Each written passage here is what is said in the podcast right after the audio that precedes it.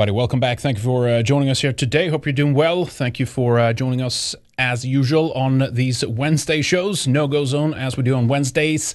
Uh, good, uh, good show lined up for you guys today. Hope you're all doing well. Uh, tons of uh, tons of topics to get into. A lot of kind of a whirlwind always before you start. You you start diving into. Uh, some of the news, uh, you know, earlier in the day, and it's just kind of a I can't, you, you can't believe that it's, how can he possibly be getting worse? But, uh, but, um, I'm sad to report back to you. It is getting worse. It's uh, every day it's getting uh, a little bit worse than it was the day before. But you get you get you get to kind of learn to enjoy it, I guess, to a certain extent.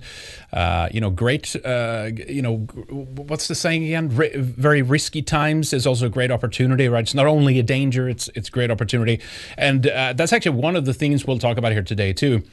Um, that's why part of the show is called uh, Doomsday Plotters. New York Times had an interesting story where they're kind of you know, we're, we're, dealing with an elite, which is basically kind of creating doomsday, if you will. That's kind of how I, how I currently see the situation. They're creating this scenario uh, of shortages, of uh, overall, you know, blight. Uh, they're going in with new rules and laws to prevent people from doing the most basic things such as grow food. We'll get into that later too. Or raising cattle. Animal husbandry is now uh, threatened in many uh, a couple of states in the U.S. and and you know then we have cyber polygon. We have all these things. We have the COVID, uh, you know, virus, whether it was intentionally leaked or not, but the the use the, the way that they used the pandemic, right? Uh, so they're creating this scenario, but then the New York Times of this world is trying to kind of spin it that it's people who are uh, who who see maybe opportunity for reformation during chaotic times, uh, those are the real problem. But but anyway, we'll, we'll get to that story later. It's, uh, it's, kind of fascinating actually when you think about it. But uh, yeah, anyway, um, what are we today? June 9th. Uh, I guess shout out to my uh, svenska, svenska my Swedish brothers and sisters out there. we had June. Um, 6th, of course, is the national holiday of Sweden. So uh, that happened on the Sunday, I think, when we did, when we did the latest uh, Weekend Warrior show. Regardless, I always uh, thought it would have been Mids- Midsummer uh, Eve. That that should have been the uh, the Swedish uh, national holiday, as it were. But oh well. anyway, check out the latest Weekend Warrior show that we did as well. We did a big segment on the Tulsa race riots, which they've renamed to the Tulsa Race Massacre now. Uh, Got to go back a uh, hundred years uh, to find some of those, uh, the evidence of how bad white people are. But uh, anyway, we, we went into detail uh, on that. Uh, was someone in chat that brought that uh, to my attention as well, by the way. I didn't know too much about it, uh, but it's kind of interesting. Anyway, so we, we, talked quite a bit about that in the Weekend Warrior show. So definitely check that out over on redicemembers.com right now. The best way to support the show as well, uh, redicemembers.com, get a membership over there. Uh, you can use things such as subscribe star and a couple of other methods. Entropy if you want to use your credit card, but we have other methods as well. Uh, someone said too in chat, uh, U.S. Liberty Day yesterday. Was that yesterday? June 8th. Is that when that happened? Maybe chat can uh, confirm that. Uh, that'd be interesting too. A lot of things happen. We've talked about that too, by the way, many times on the show. But yeah, that shouldn't be. So we we were talking about this uh, just the other day, actually. Lana and I. Uh, we should do we should do a calendar. Should do our own calendar, right? Uh, people can, if they want to, they can buy like a hard, you know, copy of it, whatever. Maybe for 2022 or something like that, and we'll put our own uh, dates in there important dates, celebrations, our holidays, maybe comm- commemorations. Uh, maybe there are important uh, other other things, you know. So uh, we should go to you guys for some suggestions on that too. By the way, because we're not going to be able to remember uh, every single kind of important day, as it were. But uh, yeah, probably more more details on that uh, on that later. by the way, but that was just one idea that we had. Um, okay, a couple of ways you can join in today. Let me do that quick, and then we'll d- start diving into some of the news here today because we have a lot to g- go through. And it's always hard to, uh, sometimes it's hard to just keep it really short and concise. You always want to kind of explain certain things, add more detail and stuff like that. But anyway, uh, Entropy Stream. Uh, entropystream.live forward slash red ice TV. That's a good way of joining us today. I have that open. I think it's up and running. Let me double check. Looks like that's running. Um, otherwise, of course, Odysee.com at Red Ice TV is another uh, great way where you can support us with crypto over there. I see, uh, I see a couple of you guys over on Odysee. so thank you for joining us there, guys. Whether you wherever you're joining us at uh, Trovo, through the websites Odysee, DLive, uh, Twitter, of course, we go out there as, as well. VK, uh, Float, another uh, method we go out to. Uh, and also we have Trovo, trovo.live slash Red Ice TV. I think more and more people are joining us over there since DLive uh, kind of uh, killed our chat over there. Uh, but anyways, we support uh, the those of you who support us over on Trovo as well. We do appreciate that. A uh, cash bang from uh, Ranulf White Wolf. Thank you for that, sir. Appreciate it. I see some of you uh, handing out some uh, spells and stuff like that over there too. I'll try to look at the big ones, right? Uh, I see Brad C with the cash bang as well over there, and Zircon T with a winner. Thank you. Actually, five of those it says there. Thank you, sir. Uh, very kind of you. Uh, okay, so let's uh, let's dive into some of these stories. What do we? Oh, yeah, that's right. Let's let's talk about that first. Biden is in the UK, and I guess he forgot that he's the president. Let's uh, let's listen to this here. Thank you, thank you, thank you. And Sydney, you're 14 years old. When I was 14, if you pl- please at ease. I keep forgetting I'm president. I'm sure you do. When I was 14 years old, I would have been, I mean it sincerely, scared to death to stand up in front of a microphone a large crowd or a small crowd. See, when I was a child, I used to stutter badly, for real. I had great difficulty speaking in front of other people. And such a long way he's come to. Wonderful. Anyway, so uh, yeah, it's easy to easy to forget, I guess, uh, when you are uh, when you have mental when your mental faculties are not uh, uh, when when not all your ducks are in a row, as it were. Uh, anyway, so he's heading off to the G7, I think. Is it later in the week, maybe, or uh, towards the end, to, towards the weekend? Uh, that'll be interesting. You know, they're pushing a lot of the, the it's, uh, you know, since the pandemic and cyber polygon and all these tests and stuff, they're always pushing a lot of uh, interesting things at these events. So we should I guess we should cover some of that and see what they're talking about. Whether it's the, I guess the World Economic Forum was canceled this year. Was meant to be in, uh, I think one of these Asian nations, uh, if I, I'm not mistaken. But uh, anyway, while we're on the UK, I guess we could just mention this real quick too. Uh, the UK Home Secretary asks social media companies to censor videos of illegal migrant crossings. Of course, because if you can't uh, if you can't do anything about it, or if you don't want to stop it, uh, maybe it's better to uh, make the people who are focusing on it the villains. That's always kind of been the methodology, really, when you think about it, of the uh, global elite. It's to vilify the people that bring attention to it, right? Uh, attack the messenger and not the message, right? So if something illegal is happening uh, to go after the guy who's filming it. Uh, that's that's definitely a great uh, great suggestion, right? Uh, Den Mother over on Entropy Stream simply says, "Hail, thank you, uh, good to see you. Thank you so much for the support." Jimmy Fallis, good to see you, Jimmy. He says uh, it's easy to forget that you're president when you didn't actually win the election. That's I wish I, I wish I would have said that. That was a good line, sir. Uh, thank you, Jimmy. Appreciate that. Um, what else do we have here before we get into some of the meat of the uh, discussion here today. Yeah, Emmanuel Macron slapped in face during visit to French Village. Uh, let's go. I don't think this is the video. Let me reload this because I just autoplays and autoplays. Uh, I guess he went to a, a small uh, town on the countryside in France. Um, he was caught. Up, it was caught on video being slapped across the face Tuesday during a tour to quote take the country's pulse amid the coronavirus pandemic. Abbas La Macronie, a man could be heard shouting, Down with Macronia, uh, at the 43 year old leader in the village of Tan La Hermitage in the Drôme region. The man also could be heard shouting, Montjoie Saint Denis, the battle cry of the French army when the country was still a monarchy. Interesting. Okay, let's uh, let's check this out. I think it's pretty swift here, but uh, here we go. Oh! Oh, good. That's I gotta see that again. That's great. I mean, we discourage we discourage violence here on the show, obviously, right? But it's just a little a friendly. Was it was it Macron who's was it who slapped? No, no, that was the EU, the drunkard, uh, Juncker. Remember that we played some uh, uh, compilation videos of that. Sometimes he he smacked people. I mean, he's drunk out of his head, basically. The guy, he's he's out of it, right? Uh, but he's kind of like the uh, Europe's uh, what, what, was he called after? Oh God, was it Yeltsin? Was it Yeltsin? that was like always drunk or something like that, right? But uh, yeah, the, so Junker, Juncker, they can slap other politicians in the face, and that's fine. But this guy, of course, is going to probably go away for a long time. But anyway, here's a uh, one more. Here it is, one more time. Oh!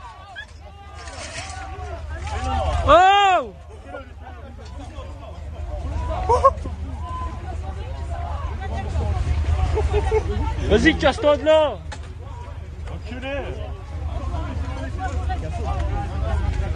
Yeah. So, to what what happened after here? Um, the president's bodyguards quickly intervened, and two people were arrested. The man who tried to slap the president and another individual are currently being questioned by the Grand Marnier. Marier. Uh, the regional prefecture said in a statement around 1.15 p.m. the president got back to his car after visiting a high school and came back out because onlookers were calling out to him. Uh, anyway, they, I'm sure there will be uh, arrests because of that. Okay. Oh, that's right. This one too. Okay. All right. So it's uh I know I know uh I know the Pride thing has been the Pride Month thing is is I mean officially canceled, right? That's I think everyone agrees on that. It's been officially canceled.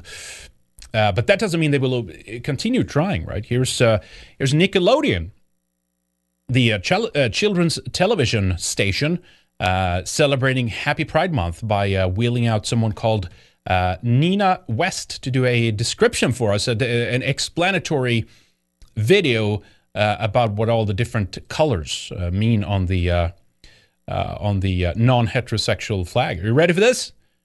Here we go.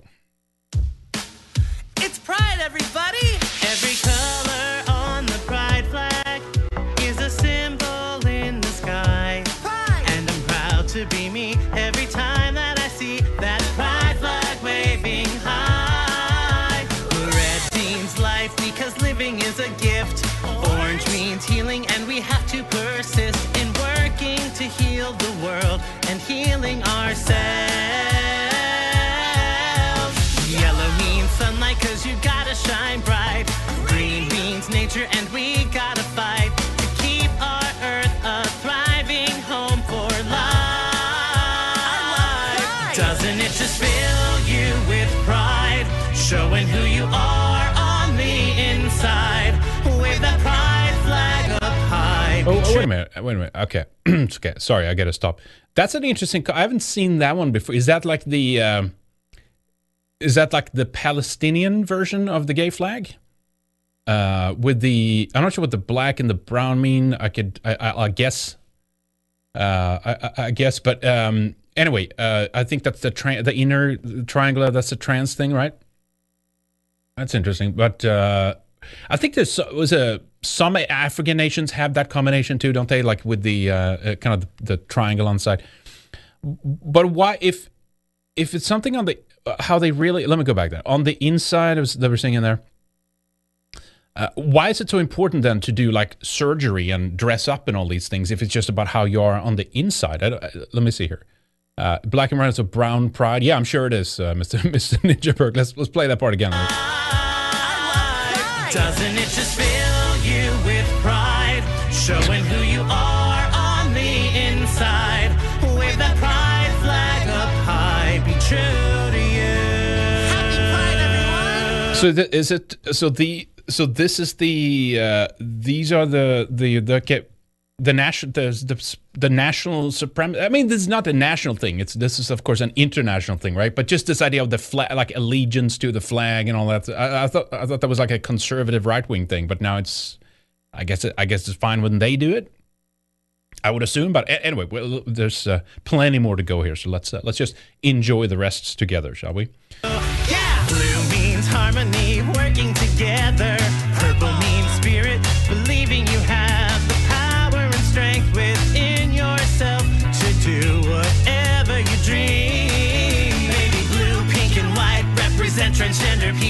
Because every letter in LGBTQ plus is equal. And black and brown represent the queer and trans people of color. Doesn't it just feel? This is great. It's great. I love this. Showing who you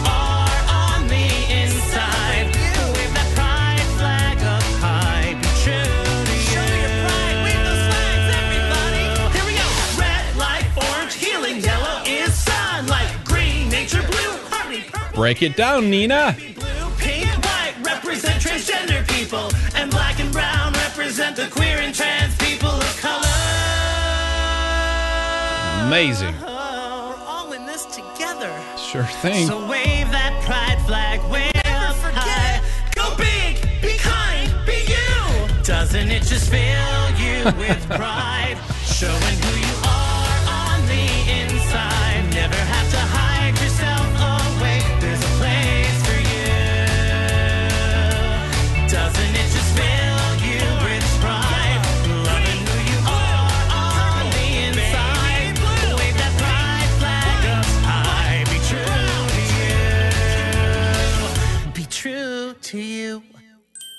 Fantastic. Thank you. Uh, thank you for that, Nina West. I appreciate that. Uh, I always thought the I in Nick, as you can see down in the logo there, uh, I, I think they kind of kind of looks somewhat of a strange penis, or like a dildo or something like that. Wasn't that what people said? There was like some sub, uh, sub uh, subconscious symbolism in the. I mean, Nickelodeon overall, just the the term, I, I I actually think comes from the early uh, peep show like videos in uh, in New York, and of course it was. Uh, a specific tribe running that at the time, uh, but Nickelodeons were like peep shows for like you know undressing and stuff like that, right? I, I believe that's the case. And then when uh, there was a conflict over when they started going over to, to, to the use of the video camera, the film camera, I should say, um, and uh, Marconi had the patents on that, right? They refused to pay the licensing fees on the cameras. That's one of the reasons why they ended up over in uh, Tinseltown, right in uh, Hollywood, because it was like, you know, was a very cheap land over there or something like that. So I'm sure the name has nothing to do with it. Uh, but thank you. Yeah, so that's uh, that's Nina West, aka uh, Andrew Levitt. Um, I think early early life check on that. Maybe uh, I did, but uh, so apparently to a couple of sources that it could go it could go either way. I know names is not indicative of. We, we have to remember that, right? Uh, Otherwise, you wouldn't have people like. Stephen Miller out there, for example, or something like that, right? Because that's that's a very that's a very uh, goyish a name. Uh, but uh, so names is not everything, but uh, oh well. Yeah, so this is uh, very popular here. Uh, oh, out of Ohio, I guess, right? Um, 42 years old, Greentown, Ohio. Okay. All right. Check out this one. This is this is kind of funny too. Let me just let me just double check so I didn't miss one here, and we'll do this one. Uh, let me scroll down here. We have. Uh, uh, EVCG three uh, with a with a big donation. Thank you, sir. That's very kind of you. Thank you. Um, let me see here. Uh, da, da, da. Okay, let me read this. I think this is for public consumption. Uh, hey, Henrik, per your advice and others, after YouTube nuked my evidence, my uh, evidence violates community guidelines channel. Was that what it was called? Evidence violates community guidelines channel. Was that what it was called? I've actually not heard of it. I'm, I'm sad to say. Anyway, so the person says, um, I've established an Odysee channel also called Evidence Violates Community Guidelines. Cheers for all your good work, including uh, including supporting my suppressed many suppressed voices when you yourself had been censored and deplatformed so much. Uh, long live worldwide Europa. Thank you, uh, sir. Appreciate that very much. Um, I have not heard of it, but I'll definitely check it out now. So it's over on Odysee if you guys want to check it out. EVGC for short. Evidence violates community guidelines, and I guess that's the that's a good uh, f- phrase because that's it doesn't matter if it's true. Doesn't matter if you actually back up the claims, etc., and so forth. Um, truth is what's the word? Truth is not an excuse. I wanted to include it. We probably don't do it because I won't have time, but I wanted to play that clip again with Susan Wojcicki sitting at the uh, uh, lesbians who tech conference and she's talking about like various things. They're talking about like people are not welcomed on the platform like rats essentially. That's what that's what they're the, the host there is talking about. But anyway the host there is asking susan about like ben shapiro and things like that and people are watching ben shapiro and you know her the, the host's do, uh, son was watching Ben Shapiro, and so she, she's so she's so mad about that. But something interesting there, and uh, uh, something that escaped me at the time. But Susan is talking about how Ben Shapiro will meet the guidelines. It was like it, it, it's like a it's like a plot, right? It's like she knows he will never violate the guidelines. He will meet the guidelines. It's kind of an interesting uh, tidbit, but anyway it's related to how some of these people are protected and nothing will ever happen to them on the platform. We talked about uh, um, what's his name, Steven Crowder, right? Last uh, in the Friday show about how he was talking about people will be radicalized if you ban, uh, you know, Louder with Crowder and stuff like that. It's pretty dumb, but anyway, uh, thank you. Uh, evidence violates community guidelines. I appreciate that very kind. I'll make sure to check out the Odysee channel here later on. Thank you, sir. Uh, Blast Elizo. Welcome to the Weimar Republic. That's right, Weimarica going strong, going strong. It's uh, this is of course part of the uh, part of the collapse. I mean, it's just nowhere, uh, no other way to look at this. Obviously, uh, Lycan Warrior says healthcare journal publishes research calling whiteness a parasitic condition without permanent cure. I'm not surprised. We had that other, and we covered that in the Weekend Warrior show. The psychologist dedicated at Yale, right? Uh, no, sorry, educated at Columbia University, which is where all the uh, uh, all the culture Marxism came out of. Uh, but she was doing a lecture at where am I here? Wrong keyboard. She was doing a lecture uh, at the Yale University, the medical school there, talking about how you know whiteness is like a also was something was it a parasitical condition or something? What was the exact term she was using? I forget what the term was, but we we we covered that in the latest Weekend Warrior show, so we'll. Uh, that's definitely worth checking out for that reason too. Uh, I'll check out that link um, just shortly. Sorry, I'm trying to find where that link go again. There it is. Uh, Lycan Warrior, thank you, sir. I appreciate that. I'll uh, check out that link momentarily. Uh, but I thought we could play this uh, clip in the meantime. There seems to be some kind of internal beef in the LGBTIQP community here. Uh, let's uh, let's play. I'm not sure what it's about, but uh, let's uh, check it out. Guess what, fuckers? My patience has run out. Pansexuality is not inherently biphobic. They are both valid sexualities. Both of them. And while, yes, I have seen pansexual people use that label for questionable reasons, they pretty quickly get it once you explain things to them. They do. And not only that, but do you know who likes to use specific or micro labels? Neurodivergent people. Sometimes we just have to do whatever we can to feel safe and comfortable. And using a more specific label can be our outlet for that. If you took all that energy you spend calling people biphobic and saying they're performing bi erasure and just educated them, there would be less biphobia. There would be less bi erasure. Because you've explained it and people will know the difference. I have fucking had it with you guys. Jesus fuck. Jesus fuck, really? that's uh, that's blasphemous for uh, for the Christians, I would assume, right?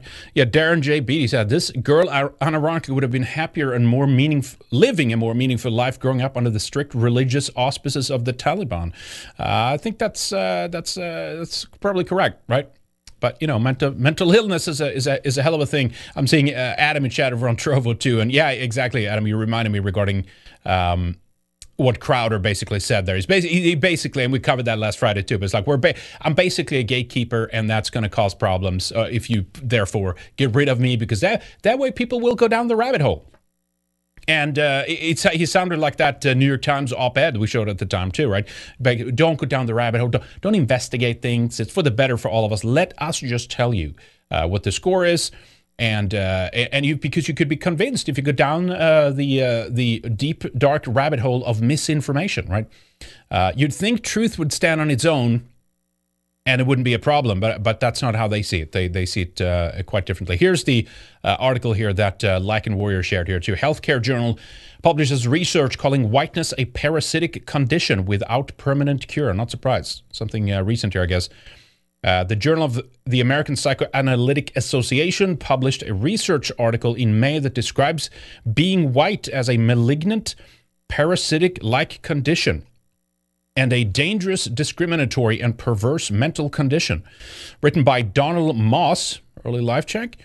Uh, an author and activist, the article entitled On Having Whiteness explained that whiteness establishes an entitled domi- uh, dominion that enables the host of parasitic whiteness to have power without limit, force without restriction, violence without mercy, adding that it, uh, it has a drive to hate and terrorize. Moss claimed whiteness easily infiltrates even groups funded, founded on the protection of individuals on democratic principles.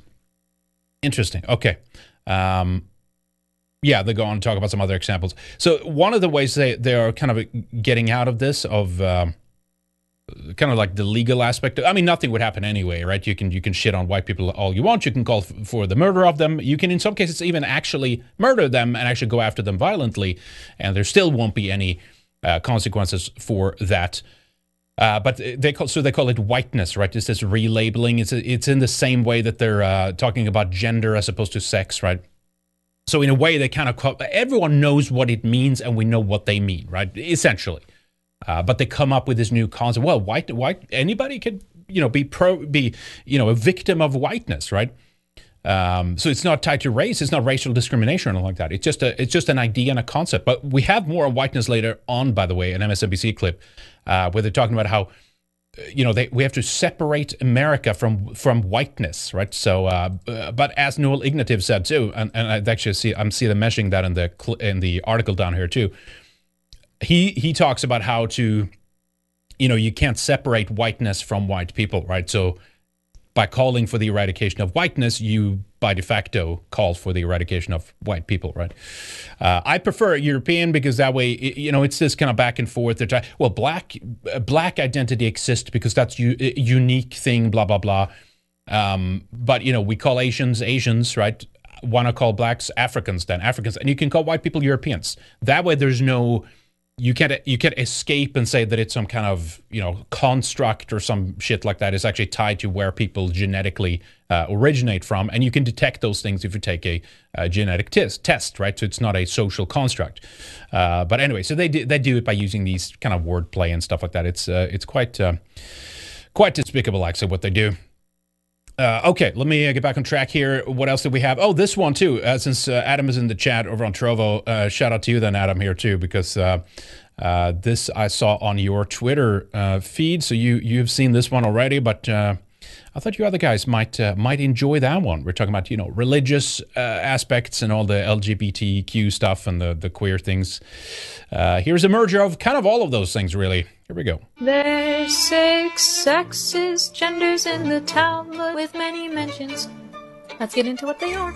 There's Nakeva and Zakar, the two you hear as female and male. Androgynous for an intersex person with both female and male sex characteristics. Tum Tum a person with obscured or unclear sexual characteristics. Halo needs someone assigned female at birth but who expresses male characteristics later in life. Sorry, someone assigned male at birth but develops female characteristics later in life and or has their sexual organs removed. Saris and Eloni often are described as infertile. And while life has lots of rules, don't let binaries be a hurdle to loving yourself for exactly you. But wait for it, there is more.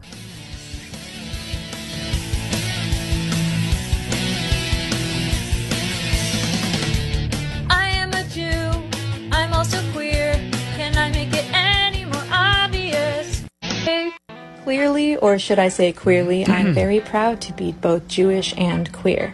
I grew up in an inclusive community, my temple was very inclusive, and really it was only once I joined TikTok and was very openly Jewish and queer that I started to get questions about how I dealt with my conflicting identities. The mm-hmm. Jewish communities I've been a part of have never made me feel like my identities are in conflict. In fact, I feel like the Jewish value of questioning very much fits with my queer identity. Interesting. I'm sorry, but the, the, the Jewish value of questioning is she uh, is she referencing the uh, the culture of critique right there? Maybe. Anyway, let's uh, keep uh, let's keep playing a little bit here. Good stuff. How can I even debunk this anti Semitic stereotype when I'm about to steal your girl? I'm in heaven. I am queer and Jewish. I am Jewish and queer. I'll be toasting L'chaim at Pride this year.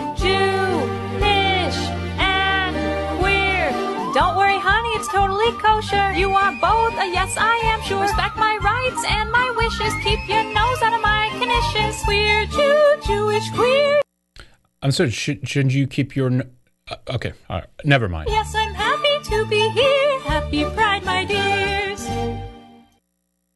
There we go. Good stuff. Thank you to Adam for for finding that gem. I just I'll just leave that there, and we can we can move on. Uh, you know, there's there's a lot of a lot of important things here to to actually talk about today. But uh, ah, whatever. Uh, okay, let me see here. What else did we have? Uh, we did that one. Oh, this this one could be good too. Uh, Burger King has a new uh, CEO, Daniel Schwartz, and he has begun donating forty cents for every sale of its new chicken sandwich to a radical LGBT lobby group uh, that supports child sex changes. Big surprise. Burger King, under the new leadership of CEO Daniel Schwartz, have begun donating, as we said, uh, of this of the each. I don't know if the is the chicken sandwich thing. Is that some? Uh, is that because they're running low on chicken, so there will be less sales of that? So this is also like it uh, being cheap. Is that what? I don't know. Anyway, whatever. Let, let, let's move on here. So, but regardless, 40 cents for every sale of that chicken sandwich will go to a LGBT lobby group that supports uh, child sex changes, the drugging of children with opposite sex hormones, and drag queen story hours. On June 3rd, Burger King made a cheeky tweet saying it will donate up to $250,000 of the proceeds from its new premium chicken sandwich, ch- uh, chick, chicking, chicking. I don't know about that. Um, was that focus? Was that focus group checked? I, I don't know. Um, to the Human Rights Campaign. Oh, good. Uh, the Hill reported for every hand breaded chicken sold, 40 cents will go to the cause. The company emphasized that Ch'King is available on Sunday, taking a jab at Chick fil A's, which Observer. Oh, okay. All right, here we go. There we go. Uh, taking a jab at Chick fil A, which observes the Sabbath on Sunday. So, uh, I, okay, well, that's interesting. I thought, wasn't Chick fil A Christian? They were not Jewish, right? So, why would they? Uh, it would be like going to church or something, right? Anyway. Um, all right. Well, there you go. Good, uh, good stuff. The Human Rights Campaign supports child sex changes and has a manual on their website to help guide parents through drugging and maiming their, their adolescent children. Uh, that's very brave. Stunning and brave. Gender transitioning beyond childhood. I guess we can read this here. This is uh, good uh, education here from the HRCs, We know what they're involved in. For children, pre adolescents, and early adolescents, gender transition is mainly a social process. Okay but you need surgery for it. Uh, children beginning puberty may also use puberty suppressing medication as they explore their gender identity. Both of these steps are completely reversible. Uh, I'm sorry, I don't think puberty suppressing medication is reversible. If you take that during the time that you grow, right, you're you're permanently screwed. Anyway, uh, social transitioning is equally important for adults and old, older adolescents.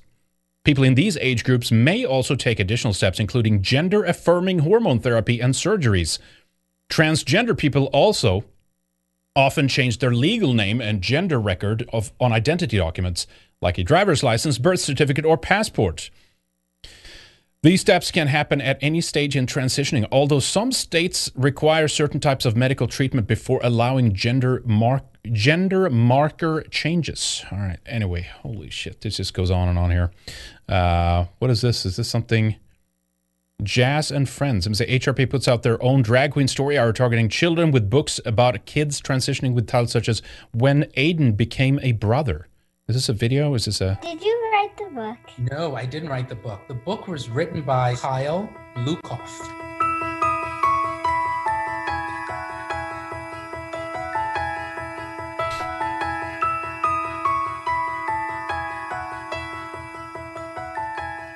I am the proud mother of a trans kid. And so it gives me so much pleasure to read this book today when Aiden became a brother. The book that my daughters read to their daughter. So this is how the book starts. When Aiden was born, everyone thought he was a girl. His parents gave him a pretty name. His room looked like a girl's room. Look at this cute cat. Adorable. It's a fun room, but Poor cat. maybe it's not quite what Aiden wants. But as Aiden got bigger, he hated the sound of his name. But Aiden didn't feel like any kind of girl. He was really another kind of boy. It was hard to tell his parents what he knew about himself, but it was even harder not to. And it looks like here's Aiden and his parents with other families with trans kids, getting to know one another. Aiden explored different ways of being a boy. They changed his bedroom into a place where he belonged. He also took much better care of his new clothes, which, by the way, I'll say are very cute. Look at that outfit. We love it. Then one day, mom and dad had something to tell him. I'm going to have a baby, mom announced. Does that mean I get to be a big brother? Of course, said dad, ruffling his hair. Every baby needs a name. Aiden loved getting to choose his own, but he remembered that it had been hard for his parents to let go of the name they gave him. He looked for names that could fit this new person no matter who they grew up to be. Mm-hmm. Two weeks before the baby's due date, Aiden started to worry. Mom came to tuck him in. Are you feeling okay, sweetie? She asked. Do you think the baby will be happy with everything he whispered? I don't want them to feel like I did when I was little. Mom hugged him tight. When you were born, we didn't know you were going to be our son. We made some mistakes, but you helped us fix them. And you taught us how important it is to love someone for exactly who they are. Aiden knew how to love someone. Yeah, tell that to uh, that the whites the you're hating on. important part of being a brother. I wish I had cute little books like this when I was growing up. All students need to have access to books that reflect the rich diversity of this country. Mm-hmm. Thank you for listening, and thank you for continuing to read books by LGBTQ authors about LGBTQ characters. All right. Okay. All right. Had that. Uh... Yeah. So I think it was a. It was a. I had a clip about the H HRC, the Human Rights Campaign. Uh, but I think that might be a little too spicy for uh, for even for uh, Trovo. I hear, I hear people are banned from Trovo every other day, right? Uh, but uh, we'll play it in one of the Weekend Warrior shows. We've played it a couple of times. Uh, but that's a, that's a, that's a good reminder, kind of uh, you know how they began. Basically, the the gist of the the clip is, and it's a guy who's been you know following HRC and the work that they've been doing, and whereas whereas it begin with you kind of just accepting the presence of these new things that they're pushing in a clip like this, uh, he, de- he demonstrates how they're how they're moving over right to. Uh, basically they're, they're forcing you to celebrate it. it. It's not this like, well, let us just be alone and do our thing over here. It's this this demand that they need to be let into society, and then it's a demand demand that they need to be uh, celebrated, right? It just it it is it never stops. It never has any any end in sight, right? And I think I saw which one was it I saw too. Let me see if I can find that one. Um, I think it was someone like this. I'm not sure statistics in this are true. I think it was from the Defend Europa uh, Telegram channel. Uh, so I'm not sure about the statistics in this. I guess I can go up full screen, and you can read that uh, read that for yourself. Uh, source: Archives of Sexual Behavior: Comparative Data on Childhood and Adolescence Molestation in Heterosexual and Homosexual Persons from 2001 uh, has that statistics for you uh, that you can read. Uh, which of course uh, would be a uh, a big problem uh, if true, as they say. But I'll leave it at that. okay, then we can go over to let's go over to this one here then too. American Jewish Committee ha- recently had this in a tweet: "Anti-Semitism is on the rise here in America and around the world. How can we respond effectively?" Join renowned journalist Bret Stephens and Bari Weiss and AJC Europe director Simon Rodan Benasquin uh, for a timely conversation on this critical issue. I, I actually like to um, I like to tune into this, uh, so I'm not sure if it's available uh, yet online. For, it went from June 6th to 9th, 2021, but that will be interesting to see a uh, AJC's virtual global forum. And it's interesting too because I got to mention Bari Weiss, right? She she has recently had quite a bit of articles, you know, on her Substack page and stuff like that about, you know, she had this one piece where the uh, the doctors are speaking out of how they're, you know, openly d- discriminating against, you know, white people and stuff like that, which is which is good. I like that this is being exposed, right? Uh, she also had she was the one person I think behind why this story came out with the psychi- psychiatrist out of New York that we're talking about the uh, the, what was it? The how whites. I mean, I have the clip, right? You guys remember it, right? Uh, let's just play it again then, because, because it's kind of interesting, right? It's it's her who's the source of that, and I, and I'm almost thinking like, is there an ulterior motive here? Remember, she went on like Joe Rogan, and she was just like, I mean, she. As soon as like white people defend themselves, she's like psychotic about it, right? She's like completely lunatic, and she's like Nazis everywhere and all that kind of stuff. She was even the one who was uh, very proud of, of admitting that HIAS does the work that is that it did. Right so after the the guy the Gab guy who said uh, screw optics, I'm going in, did that thing in was it Boston? Uh, she said like no no no don't it, that's that's not a conspiracy theory like we're we're a part of that and we're very proud of that kind of thing right he, just quick reminder. It's about two minutes long, but here's the clip from that uh, psychiatrist out of New York. Uh, what she said, but this audio was originally leaked, if you will, or posted on Bari Weiss's Substack page. Net positive, I think, but I'm wondering what else is going on here. Why she's she's like on this trail right now. Check this out.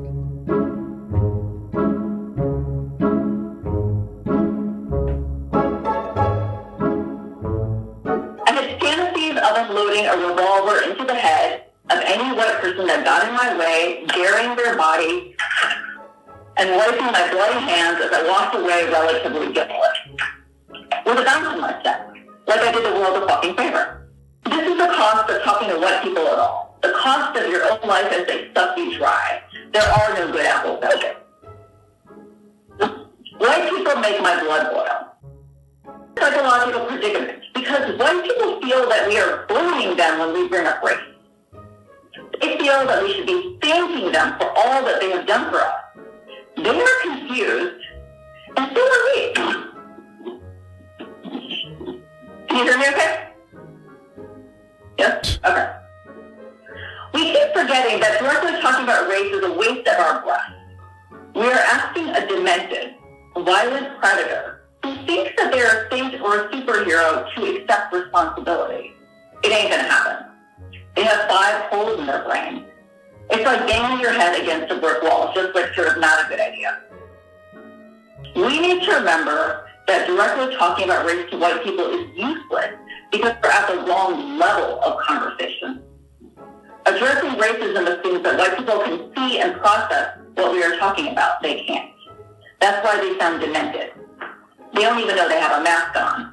White people think it's their actual face. We need to get to know the mask. So white people are out of their minds and they have been for a long time. Yeah, there goes. That's kind of the, the clip there, right? So that's that's Bari Weiss that released that on the website is a like 50 minute long lecture, I think, or something like that, right? Uh, and then they uh, uh, they made that a, a, big story, right? So I, I feel there's some ulterior motive, and it could be de-accelerationism uh, to a certain extent. You know, it's we're kind of like that. I, I think how do I put this? I think most people know that that you know we're being driven off like the off the road, off the off the edge, right? And then it's kind of that how fast do you go right? Do you, do you do you kind of slowly go up to it and brake or pretend that you're you're you know you're not really going to do it and then you do it last minute anyway or something like that versus going you know 200 miles per hour and just straight off right? Uh, so I'm not, I'm not I'm not quite sure what what what her angle is. I think maybe I think maybe net positive it's good that it's coming out because it's shocking. And, and it's I mean it's it's correct in the sense to expose this kind of anti-white hatred right? Uh, but anyway so um, regarding that question right there, maybe maybe not do the highest thing. Can that be can that be part of it? Maybe or something like that. Maybe maybe Israel is not a, such a good idea. I, I don't know. It's just you know just what, what, do I know? I'm just throwing out a couple of suggestions here. Uh, maybe not do the. Uh, uh, do the, the, the Nina Wests uh, so hard on our, on the kids or something? I, I don't know. Uh, what do I know? Um, now they kind of follow up on that regarding Gab and stuff. I think Torba uh, does a very good job, and he should have a lot of a lot of cred for how he's been um, persistent and kept at it. He hasn't given up and stuff like that, right? Uh, very good. But anyway, here's a clip talking about how uh, Kushner wouldn't allow Donald Trump to go on Gab unless he banned criticism of Jewish people and Israel.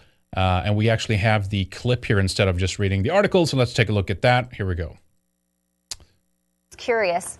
I'm going to go ahead and dig in. What kind of people did they want you to ban in order for them to join the platform?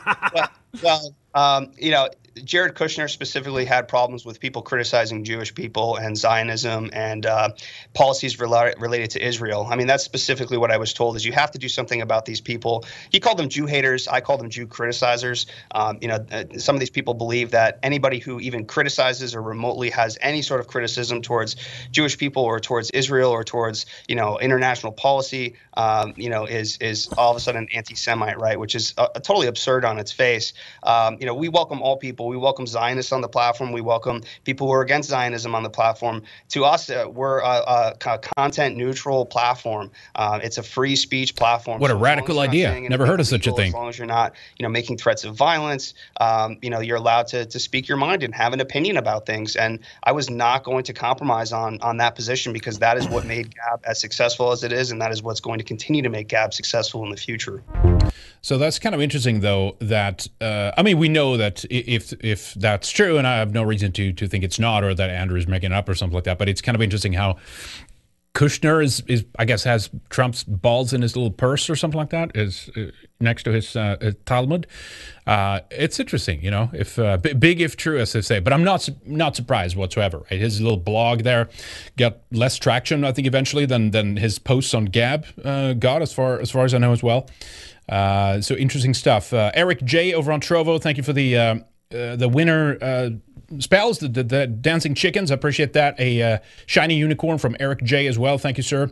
and two more of those. well, it reset me here. Let me see. Two more of those were sent as well, and now it, it lost my. It refreshed and I lost my place. Thank you, Eric. I appreciate that. very kind of you. Let me double check entropy real quick so we are not behind. No, caught up there. Uh, actually, right, uh, right as I said that. Sonata for violin with a uh, just simply a period. Thank you uh, so much for that, Sonata. I'm not sure if there's a message attached to that or not, but I appreciate it. Very good to see you as always. Um, okay. Uh, let me see here. What else do we have? We had the clip. We showed that. Uh, what am I sure? Oh, this could be. L- let me do this then.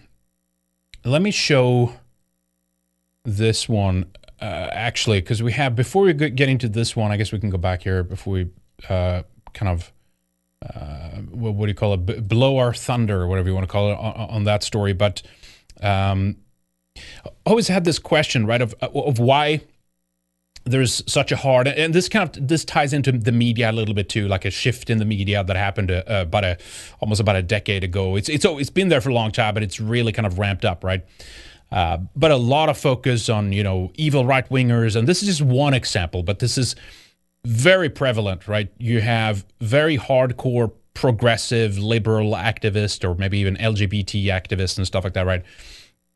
Where they are very keen on pointing fingers at uh, be they Trump voters, your average Trump uh, voter, or Trump in and of itself. Uh, they go after them and they call it they're a, they're a threat to democracy and all these kinds of things, right? And then sometimes afterwards it comes out that they have been um, like in this case, arrested on child pornography charges, right? Here's Joel Lee Organista. Said, My reflection on the rise and fall of the Trump era, ban Trump, save democracy, from, uh, I guess, this Medium post here, too. Uh, and then, not sure how much time is in between here, but uh, not too long, I think. Uh, SLC school board member arrested on child pornography charges, right? So they're also sitting on the uh, school board in, in Salt Lake City, which, of course, is the worst place for a pedophile to be close to children. But uh, I'm making this point because we've seen this kind of shift, right, in, uh, uh, in in, narrative in the media, right, when it when it really started becoming uh, really anti-white, right, uh, and you can speculate when that actually did happen and stuff like that. But much of that has been to also to shift away from other issues, not only in like in that case you actually have child sex predators that are out pointing fingers and th- there's it was another like really clear example the other day but i forgot his name now but it was like very obvious too uh, we've seen it with some of the Lincoln Project people, for example, right? It's just it's it's it's an epidemic. It's out of control. It's it's everywhere, right? Uh, especially if you go back to that stats, if that's true, that if there's continuation, uh, if there is what do you call it, uh, repetition of trauma, what do you call it, the the cycle of abuse, right? That many of these people are subjected uh, to acts themselves or abused by child uh, sex predators, uh, then they go on themselves to repeat those crimes. Uh, and it's some, you know, there's it's psychological mechanisms kind of behind that or whatever. Um, but then it would kind of make sense, right? That they would want to shift away from other focus on other things such as uh, right wingers, such as white supremacy, such as racism, uh, but also even the class the class war issue. Right, I come across this stat. It's kind of interesting think back to and there's that famous meme maybe i can find it later i should have pulled that in it just it just dawned on me uh, occupy wall street back in what 2010 or something like that it was all about like you know bankers and go criticizing goldman sachs and all that kind of stuff right and then eventually uh, zoom forward to today, and they're standing on pride barges uh, sponsored by BlackRock and Goldman Sachs and stuff like that, right? Uh, I'll see if I can find that image later. But look at this here, the, the stats here. Let me see if I can zoom in a bit on this. It's kind of small. Uh, where are we here? Here we go. Uh, these are the things they stopped talking about in 2012. Uh, can you see? I guess I'll zoom in a little bit more here so we can see properly. Uh, no more discussion on Occupy Wall Street, right? That dropped, uh, which is kind of interesting. Now, I'm, I'm not like super gung ho and like it's, all class war and stuff like that. But think about the the at that time the anti-capitalist movements was quite gaining quite a bit of momentum in America, right? And all of a sudden that stopped, and it's all SJW stuff, it's all uh, LGBTQ stuff, and it's anti anti-white stuff that they focus on too, right? They stopped talking about uh, about bankers largely time series on bankers between 1980 to 2018, right in the middle there at the top uh, screen, right? So that's declined too. And some of this is sampled from like New York Times. Some of it is from, I think, Wall Street Journal and stuff like that too. But this is largely the New York Times, right? Uh, time series on bailout between 1980 and 2018. See, that's dropped off significantly as well. Um, the things that they they started talking about uh, in 2012. Now, this is very interesting. They replaced class war with race war. Race war uh, does not threaten their profits. Um, yeah, I think there's more behind it like that. I, th- I, don't think it's that simplified. I think they genuinely hate white people. It's not just a deflection. Uh, they're seeing that as an obstacle and so forth. But anyway, for the sake of the uh, of the stats we're showing here, let's just kind of continue on this here. Number of news articles mentioning whiteness. Look at that increase right there. Uh, and they're marking in the timeline kind of when the end of the Occupy Wall Street movement. Kind of interesting, right? Uh, the one on the right here, or now in the middle, Number of news articles mentioning systemic racism. Look at that, increased that. Holy shit. Um, number of news articles mentioning intersectionality, right? That's oh, these are new, just largely completely modern phenomena, right? It, it's in, invented. It, they just came up with this shit and started pushing it. Uh, number of New York Times articles mentioning racism. Massive increase since 2015, right? Continue here.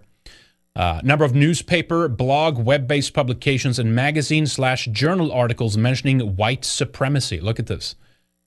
Um, 2005, a little bit after 2005, a little bit after 2010, but then after 2015, it's just off, out of control, right? What do you what do you think this is about? It's a, it's a it's a manipulated, false bullshit narrative. Number of New York Times articles mentioning discrimination.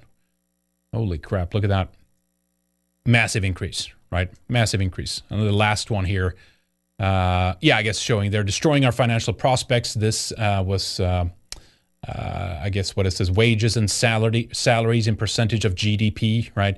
Uh, from 2015. Anyway, you you you get the idea, right? So I, I'm not completely aboard that it's all just because they want to have you know they they want they wanted to get us to stop thinking about class warfare and that's why they just went over to uh, bashing white people. I think I, I think part of this kind of overall deconstruction that we're seeing as well uh, of Western civilization largely is because they're they they truly want that removed. It's it's it's a new global order right now, and part of that, of course, is you have to create a kind of a chaos in many of these countries to rebuild, uh, to build back better.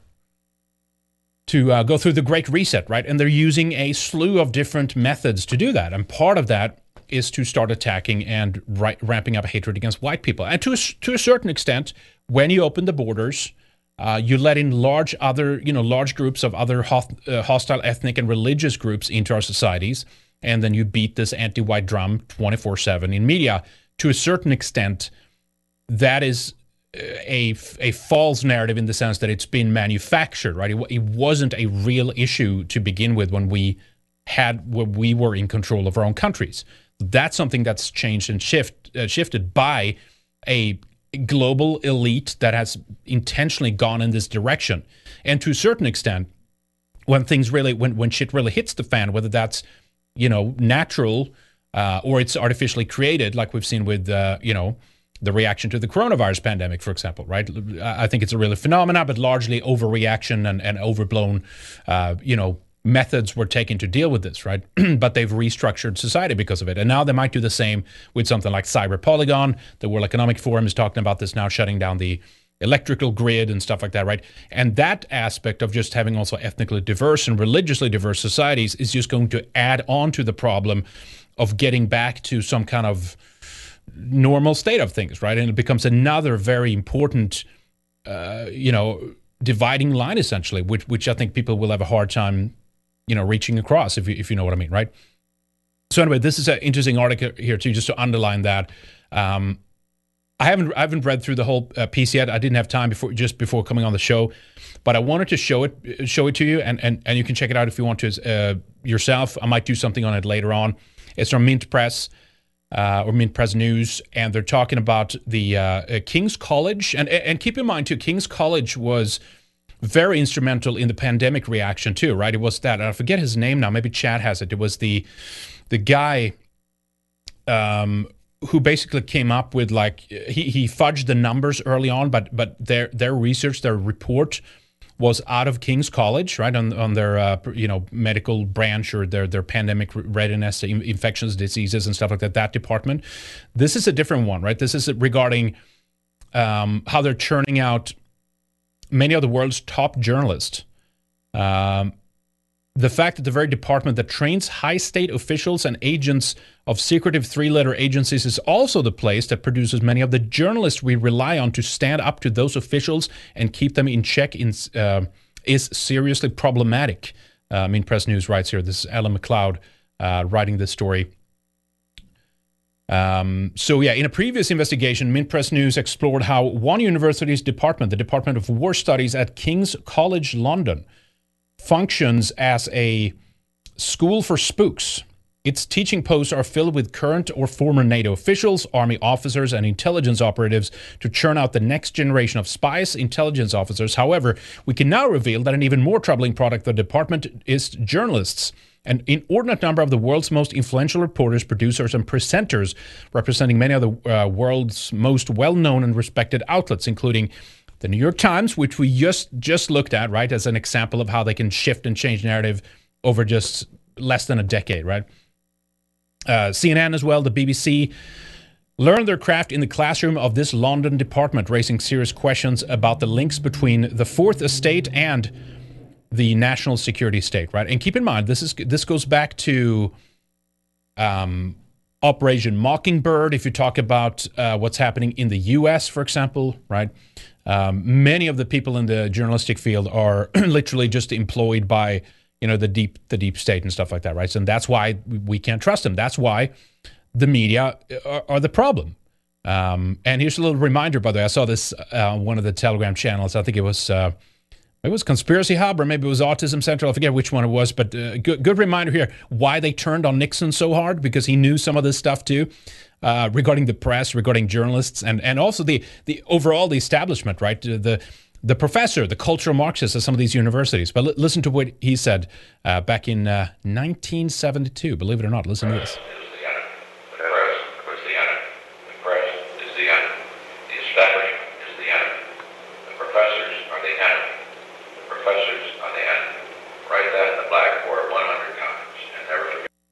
And never forget it, right? The press is the enemy.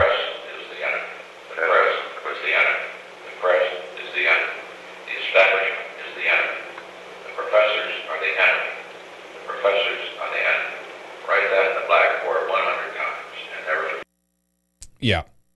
the journalists, the professors, the establishment, uh, and of course, you can insert, if you so please, uh, overrepresentation within these uh, fields as well, if you if you want to. But keep that in mind when you see it. So I'll, I'll probably do a longer piece on this too because it's interesting, and I, I, didn't see the original piece. Uh, about how they uh, put NATO officials and stuff like that in, in office too, but, but keep in mind NATO has been one of the mechanisms, right? The really uh, really anti-white um, narrative, right? We see that in military right now as well. Uh, but Wesley Clark, right, for example, famous quote: he was head of uh, NATO or the uh, the Europe Europe's uh, Europe's department. I forget what the exact his title was, right? But after the Balkan Wars, uh, he was talking about that too. That uh, the the time for ethnically homogenous nations is over and all that stuff, right? So there's a tie-in back here to where these people are educated and why it's so why why was why it so instantly can change things from the point of view of media, military, you know. Uh, all that stuff, right? Kind of across the, the, the, upper echelons of, of society, right? Um, Okay, so I, I want to kind of do a different, little different segment here. Let me check entropy real quick. Uh, I want to go into kind of, uh, I guess, an issue about diversity too. All, all some of the stuff that they're pushing now too, right? The the ties into the anti-white stuff that we saw out of the uh, statistics on, on how they've changed the land, language in the New York Times and stuff like that.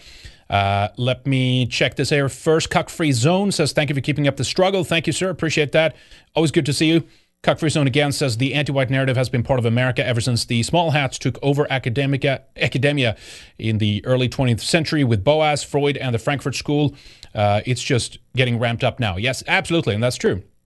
And I can go back to Nixon as well, right? He's talking about the professors, um, Columbia University, and you know the lady we played earlier. She was educated that. It's a, it, it all ties in, right? So, but you're right. It's it has been going for decades and decades.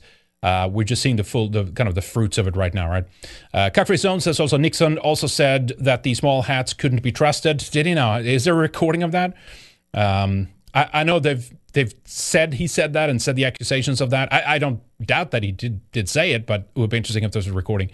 Uh, thank you, Cuckfree Zone. Sonata for Violence says Fox News is the enemy. Well, of course they sure they, they sure are, right? They're they're controlled uh, opposition and it will only go so far. I'm I'm glad for some of the things Tucker said, and then the next day he's just like cucking out in an incredible way, and it's very frustrating, right? You'll never get the truth on those those uh, stations ultimately, right? That's that's the bottom line here too. All right, so uh, remember though, diversity. Uh, is our is our greatest uh, st- strength, right? Diversity is our greatest strength, and there are a couple of things we can play to keep uh, to keep you to keep that in mind. We'll begin a little bit more humorously here in the beginning, and then we'll turn a little bit more serious. I, am not always the one who covers, let's say, uh, black and white crime and things like that, uh, but I have a couple of videos on that, a couple of couple of stories real quick before we move on. But just all to, to, to show you that it's like you can have a very intense um, dialogue in the media about you know the problems of white supremacy and these kinds of things, uh, but then they look the other way uh, when it comes to actual uh, crime happening today. Like you don't have to go back to Tulsa in 1921 or something like that.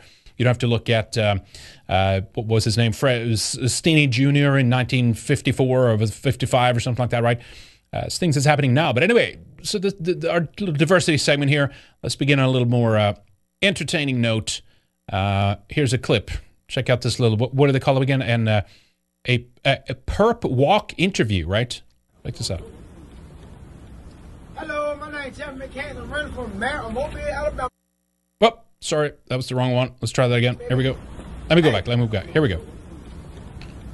Hello, my name's Jeff McCann. I'm running for mayor of Mobile, Alabama, baby. Hey, I ain't saying I'm gonna make it, but I'm still gonna run. Man. I'm running for the mayor. I promise you. Why did you take the vehicle? Man, if I had a woman like you, I wouldn't even took it. Come on, just. But I took it because God told me to. And guess what? God helped me do everything. I steal everything, man. I stole your, I steal your heart, baby. Come on, Jesse. Let's get in, buddy. Tell us all though, man. I had to do it because God helped me do everything. Good and bad, man. He helped me to get away from police. But not this time. Oh, yeah, you can Next time. Watch out, steal the car, man. Did you take it? No, I did it, man. He ain't do shit. Yeah, they I did everything. Step in car. Step in I did everything. Hey, look, when I get out, I'm gonna steal a police car. At least he's honest. I am. he ain't do nothing. Why they gonna let you do? You go there. Get nowhere. All right, there you go. Perp walk interview, as I call it. Uh, here's another one out of uh, a couple of days ago. Some uh, twerking on a Chicago police uh, vehicle. Did you guys see this?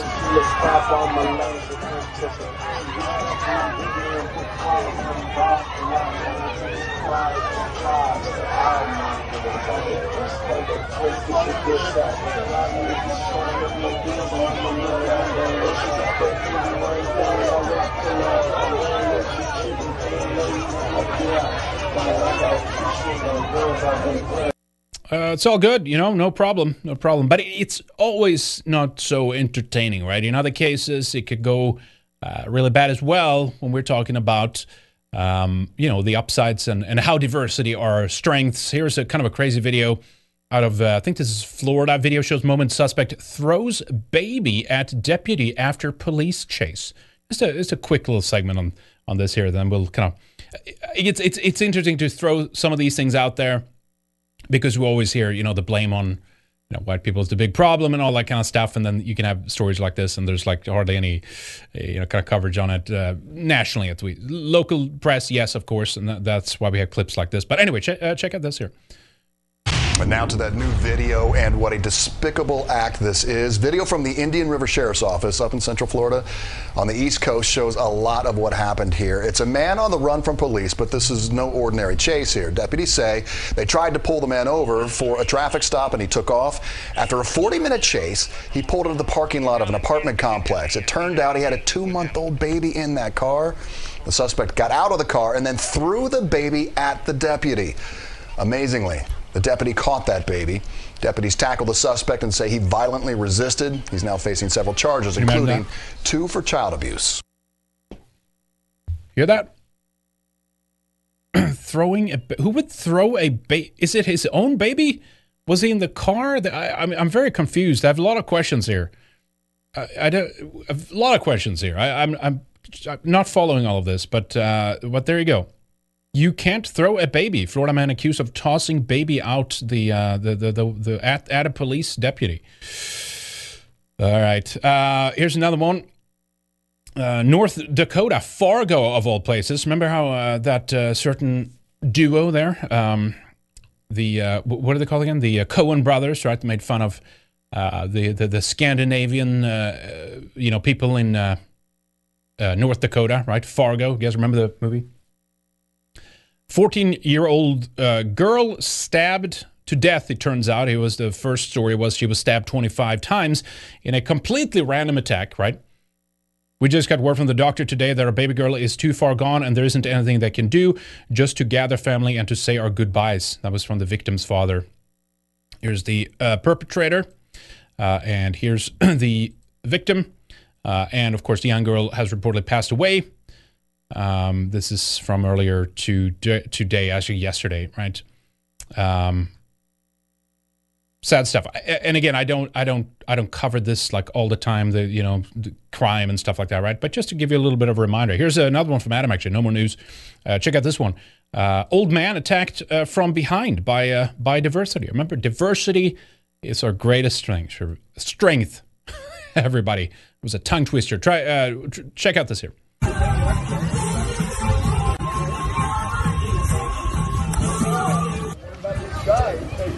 Sucker punched from behind, old white man, seemingly for no reason whatsoever. Never let your guard down. But you know, diversity is our greatest strength. We need more ethnic diversity in America because that's going to heal heal uh, heal our wounds, right? Uh, and speaking of that too, it was kind of funny. It was uh, almost a slip up here someone brought up Fox News earlier, and, and I said someone that I just barely can take at times is, is Tucker on there. Uh, he almost uh, got this one the wrong way. Listen to this. We'll play it a couple of times in, in case you didn't catch it. Uh, listen to this. Everybody agreed that segregation was the worst thing this country ever did. Listen to that again. Everybody agreed that segregation was the worst thing this country ever did. Ooh, very close. Everybody agreed that segregation was the worst thing Best country thing. ever did. No? All right. Uh, I don't know what that was about, but uh, you never know. Uh, oh, this one too. Check out this one. this is totally fine though. Um, t-shirt is a t-shirt for sale here. Uh, it's from uh, Feminist Trash, a sponsored measure here. We've got your ethical feminist tees covered. Use code 20FLASH for 20% off your order. And it says, seize the day with the unearned confidence of a mediocre white man. Remember, we had um, we put a quote by the Dalai Lama on, on one of our T-shirts, and it's and of course it was after his famous interviews that he did on BBC and some other stations, where he said uh, they were asking him about all the migrant. It was during the migrant crisis, right? Um, and he said, uh, "Europe being Muslim, impossible. Europe becoming African, impossible." And he said they have to go back, right? Remember that? So we did a video, uh, video. We did a T-shirt that said they had to go back. Well, guess what? We lost a payment processor after that. Uh, they forced uh, Lama to re- remove that T-shirt. A quote from the Dal- Dalai Lama, right? Uh, this still is. I mean, I've seen worse things than this. Don't get me wrong. This is not like high up on the list or anything, but it's the point, right? It's just a, a- it's a continuous, incessant beating on on white men in particular, but white people, whiteness, and all that kind of stuff. And the next one here really underlines that point too. Here's here's MSNBC. Listen how Mara Gay is speaking about Americans, about even Americans having flags, like American flags is the problem. I thought that these people were the patriotic ones, right? Uh, Joe Scarborough on MSNBC, right? The morning Joe and all that stuff. They continuously talking about it. We, we stand up for America and we're the patriots now. They've shifted that narrative kind of thing, but uh, not according to this one. Uh, listen, listen to uh, this interview here. I think this is another area where Democrats really need to get serious about talking about what this threat is. Uh, I think you said it really well, Joe, a minute ago, where you talked about uh, the need to stop. And there we go again. Sorry, I didn't even pay attention. She's uh, a, a member of the editorial board at the New York Times, right? Remember the, the shift in narrative and the anti-white narrative that picked up after 2012 and, and the Occupy movement. Anyway, here, here, listen to what she says here. being surprised by all of this uh, and start taking it seriously. You know, it, it's really concerning to me that the Democrats haven't just gone ahead at this point and said we're doing this on our own in terms of uh, getting a commission together uh, to explain to the American people how we allowed the insurrection to take place in the Capitol. I think that really needs to move forward swiftly. Um, you know, the reality is here that uh, we have a large percentage of the American population. I don't know how big it is, but we have tens of millions of Trump voters who uh, continue to believe that their rights as citizens are under threat by simple virtue of having to share the democracy with others. That's just complete garbage. And again, just the point that these people are incessantly attacking a certain demographic, uh, the majority for now, unless they get their way, right? Um, incessantly attacking white people and whiteness and all that kind of stuff, right? And then as soon as you get a, a, a protest or a pushback, well, then that's a threat to democracy, and we have to shut these people down, right? Remember, we, we've shown the headlines a million times now about what do we do about the 70 million? And again, it's irrelevant whether you're a Trump supporter or not. What they what they mean is they're they're talking about white people that don't want the bullshit that they're pushing. That that's what they're talking about, right? Um, and even if you hate Trump personally, they don't see it like that, and it's and they're they're seeking they're seeing this whole segment of the population as something that needs to be dealt with, right? They, they from January sixth and this thing that. The, They've talked about the big lie now forever, right? The big lies that, that, that something was amiss with the uh, with the election and stuff like that, and that's dangerous. And we have to shut people's ability down to share evidence about that and all that kind of stuff, right? Uh, but she really gets into here now uh, of how she view um, white again whiteness. They were they're hiding behind that term, right?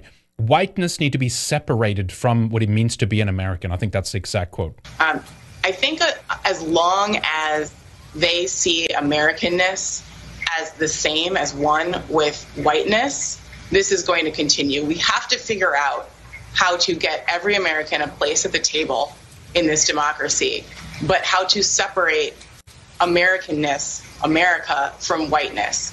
Until we can confront that and talk about that, this is really going to continue. I was on Long Island this weekend uh, visiting a really dear friend. No, not Long Island. And I was really disturbed. I saw, you know, dozens and dozens of pickup trucks with, uh, you know, uh, explicatives against Joe Biden uh, Oh, on the God. back of them, uh, Trump flags, Oh, my God. and some cases just dozens of American flags, which you know uh, is also just disturbing because essentially the Absolutely. Have you heard of anything more disturbing than that? American flags on pickup trucks. What do we do about those people, uh, guys? Trump flags, and some cases just dozens of American flags, which you know uh, is also just disturbing because essentially the message was yes, clear. yes, girl, you go, girl. Country. This is not your country. I own this, and so until I'm sorry. Wait a minute. So having an American flag means okay. Let, let me listen to that again. Here we go. uh, Trump flags, and some cases just dozens of American flags, which you know uh, is also just disturbing because essentially the message was clear. It was this is my country. This is not your country. I own this, and so Well, I mean, uh, who who built the who built the country then? I, I mean, there's there's no other way about it, right? I mean, many different uh, civilizations were built by the aid of having uh, slave labor. I mean, that's just a, that's just a fact. But uh, America, of course, is is being held to a different standard, uh, as always. I mean, I, I know the UK and Australia is even you know kind of roped up in this too. But anyway, let's let's hear the rest of this here. So until we're ready to have that conversation, this is going to continue. What really is concerning to me as well is it's it's not just Democrats in Congress. I think there's a large percentage of Americans, even some of my colleagues uh, in journalism, who are invested in some way in pretending that this isn't the threat that it is. That is the real concern. Because, you know, the Trump voters who are not going to get on board with democracy, they're a minority. You can marginalize them long term. But if we don't take the threat seriously, then I think we're all in really bad shape. We we we basically need to round them up. If they if they think differently that something happened during the election, and I've kind of moved on from that, and it's like I know some people cover that incessantly and stuff like that too, but like. I mean, nothing's going to happen there. Like, they're, you know, Trump's not going to be reinstated in August or whatever dumb thing there was. I mean, the audits are great. I mean, do do that for by all means, do that. do the audits and, and see what we find. But I doubt. Will, I think it'll even be bullshit there, right? But it's this idea that it's like you have to bow down to our way of doing things, or we will start rounding you up. We need to deal with you in some way because you're you're, you're becoming a threat, and that's very clear in the next New York Times piece that we're we're going to show as well. Uh, just a quick shout out to a couple of people over on uh, Trovo here. William Shear, thank you for the Leon Lime, appreciate that. A rose as well from uh, William Shear, uh, actually two roses. Uh, DB Cooper, 17 with a hype, thank you. William Shear with another rose. And uh, a couple of other ones here from William Shear, too. A Leon Lime, a hype and a rose. Thank you, William. Appreciate that. Very kind of you. Uh, let me see a, a, ton of them from William Shear. In fact, another Leon Lime and hype, and a uh, couple of hypes in a row. Thank you, sir. And a chicken, dancing chicken, the winner. Thank you, sir. Appreciate that. And then my window refreshed, so maybe I lost uh, some of them. But thank you, everyone over on Trovo. appreciate that. Let me check Entropy real quick before we look at that New York Times piece. Um, Cuck Zone says Nixon, Washington is full of Jays. Most Jays are disloyal. I guess that's the yeah. Wash from Washington Post. Uh, thank you for the link on that too. I got to check that out later too. I think I heard something that that Nixon had said something like that, but I was a little uncertain um, whether it was just made up or something like that. But I'll check that link out. I guess it's an older story. It looks like it's kind of the old. Uh, old uh, like 90, 98 format on the Washington Post link there. Uh, but thank you for that. Appreciate it. Um, Cockfree Zone, and then we have Cockfree Zone again with a donation on Entropy Stream. Make segregation great again. RoboThink uh, says, amazing how the real threats calls them. Wait a, wait a minute. Amazing how the real threat calls them the threat. Yeah, it's a re- it's a reversal, right? It's it's a um, it's a you gotta you know you you you claim your enemy's doing something to you while you're the one doing it. So when you show up and say, "Look at what they're doing at me," they have like they already have that covered. Uh, it'd make it seem that you're the insane one. It's kind of a common tactic, but yeah, you're right, uh, RoboThink. Uh, but check out this piece here too from from the New York Times. Uh, it, it's kind of interesting because it'll tie into kind of the next portion I want to spend here a little bit of time of of, of basically I think there's a manufactured some. You could call it doomsday. You can call it just uh, when shit hits the fan or whatever. I think that they're working on something right now, from the World Economic Forum to the G7 nations to the the upper elites, the the, the globalists, whatever you want to call them, right? Um, on shutting things down, supply chains, farming, all of it's going to be taken under their control, right? And so this New York Times piece is is is focusing on not only the doomsday preppers then, but also tying it around to doomsday plotters, right? That my point here is they are the real doomsday plotters, right? The the Bill the Bill Gateses to a certain extent, right? Those who rolled out the vaccine, those who now we might see a massive population decline potentially. We, we don't know yet, right? But a Spanish flu esque uh, uh, population decline in many countries a, a, few years out. I hope I'm wrong on this. I hope the people that have been talking about that is wrong. Uh, I, I, we simply don't know. It's too early to tell. But weaved into that, you might have this excuse that it's like, well, it was COVID and we didn't do these measures, we didn't deal with it in time, and all that kind of stuff. Uh, but the article here goes through a couple of examples of like how people who believe that there's something bad happening, that something is in the wings, they're the real problem because they're preparing to you know take control to a certain extent to become more influential as things fall apart And the reality is that they're they're planning this collapse, right? They're they're they're, they're pushing society and civilization in a, such a direction that it basically will be unsustainable to a certain extent. And even the LGBTQ stuff, I think, is weaved into that. Well, part of that, and we're talking about things such as um, just demographics, fertility rates, right? Um, these people that permanently alter themselves, they will never go on to have children of their own and things like that, right? It's all kind of weaved into that.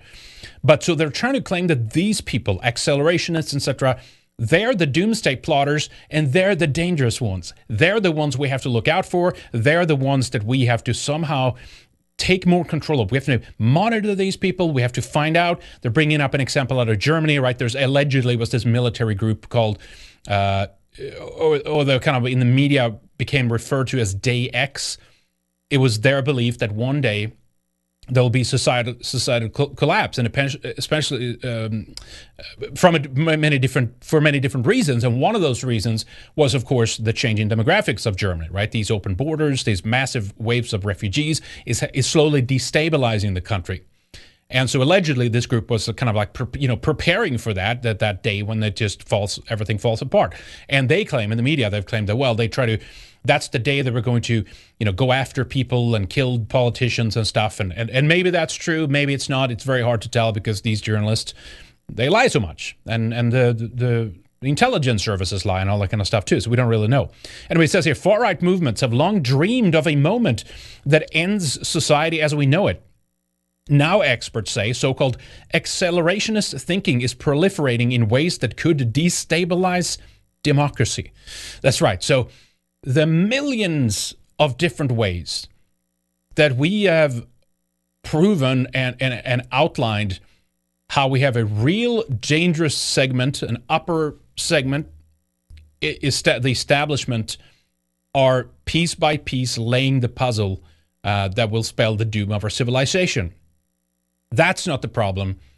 The problem is these right wingers who are who are observing a phenomena happening in society and then want to take measures to ensure that they will continue to survive and that their civilization and their people and their nation will continue to to uh, to exist basically right? So this is just an again an incredible switch right? A, a, a proje- projection of sorts but but a again it's it's worrying about the small the little guy those who do not have the influence and shifting over the blame to them as we're now beginning to see i think a very real and tangible kind of uh, collapse basically of civilization so, so that's what you're getting from the new york times right and they go through you know a couple of examples of in germany they talk about uh, that uh, they were targeting people like Annette Kahane, for example, people like that. We've talked about her a few times. Uh, she's a Jewish act- activist in Germany, and she's the one who talked about how European nations can no longer be seen as uh, as being ethnically homogenous and things like that, right? So the real real attack on the on the on the nation, right? Real uh, real attack, and then they tied together with January sixth and stuff like that too. And talking about how you know that in America that's very very dangerous and all that kind of stuff, right? Um, yeah, the mentioned Oklahoma City, of course. There's nothing nothing shady about that, right? The uh, Murrah building, the Turner Diaries. Um, uh, uh, Roof, Dylan Roof in Charleston, right? And his race war aspirations. Never mind that he was going to shoot up a school initially, and somehow that just changed last minute uh, because of his what his black friend said, by the way. But you know, there's like a lot of questions about this kind of stuff. And then they go into the January 6th attack, and, and basically these people are the dangerous ones. We have to stop these people. It's it's just a, it's an incredible piece, right? Incredible piece. And speaking of uh, you know collapse, I guess, or doomsday or the path that America, many other Western nations are on right now uh, as well.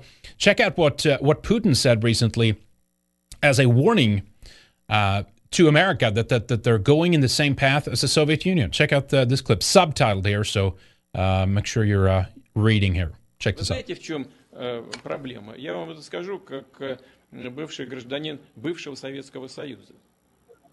В чем проблема империи? Им кажется, что они такие могущественные, что они могут позволить себе небольшие погрешности и ошибки. Ничего, этих купим, этих напугаем, с этими договоримся, этим дадим бусы, этим погрозим э, военными кораблями. И мы решим проблему. Но количество проблем нарастает. И наступает момент, когда с ними уже не справятся. И Соединенные Штаты уверенной поступью, уверенной походкой, твердым шагом идут прямо по пути Советского Союза. So he's arguing that the problems are accumulating. You might be temporarily able to deal with this problem or this group or pay off this group or militarily intervene with this group over here, right? But keep in mind, too, of course, all the things that have been done internally in America, uh, you know, heightened race conflicts and stuff like that. I mean, not necessarily so. Maybe, maybe they would happen eventually anyway, but it certainly have been agitated, right, by by media and, you know, in a way, then by proxy intelligence services and, and, and globalist forces, right? And so he's arguing eventually all those things accumulate and you won't be able to deal with it. In other words, you're seeing a path here of America going in a direction where it will just collapse and it won't be able to sustain itself. That's what he's arguing. Uh, and a warning that much in the same way, I guess the Soviet Union were doing those kinds of things too. Uh, he's arguing. Remember that, like when it fell, right? Was was no one even showed up to um, to the government that day? It was like a symbolic um, one shell, what do you call it, from a tank, right? A, a tank approached uh, the government uh, building in Moscow there and, and, fired like one round into the building to like mark, symbolically mark the end uh, of the Soviet Union. But it was like no one there, no one to take care of it, no no managerial class left anymore. Uh, there were so many other problems that they had to deal with, right? But he could very well be right. That's my point too. It's a, it's an interesting take, and of course.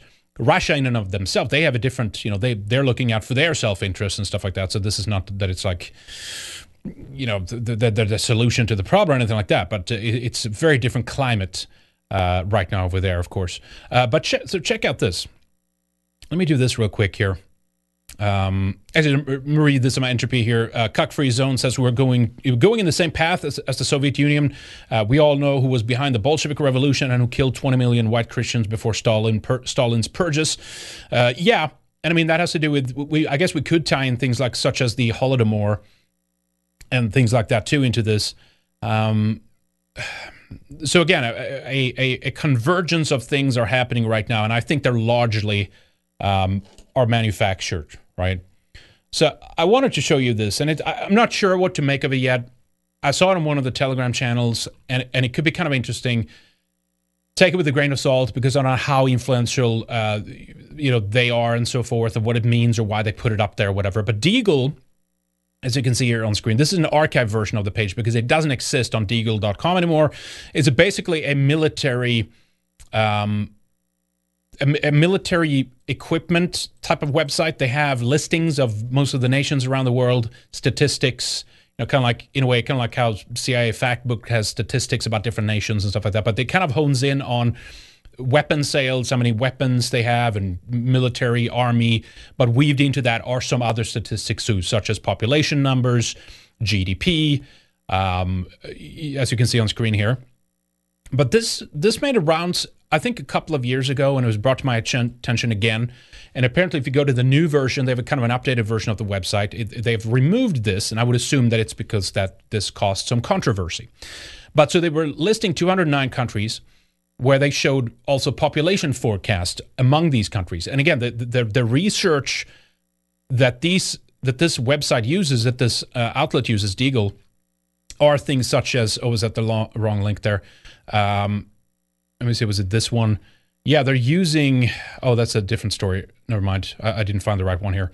Uh, they're using basically what people call like the you know the deep state, the defense department, and like you know government kind of outlets and stuff like that. So people are pointing to that and say maybe they're Maybe they do. Maybe they know something we don't know. I don't know, right? But anyway, so as you can see here, you can click in and view their uh, 2025 forecast. Now, of course, we're only uh, four, you know, or so years away from this, depending on when exactly they're, they're expecting this to be.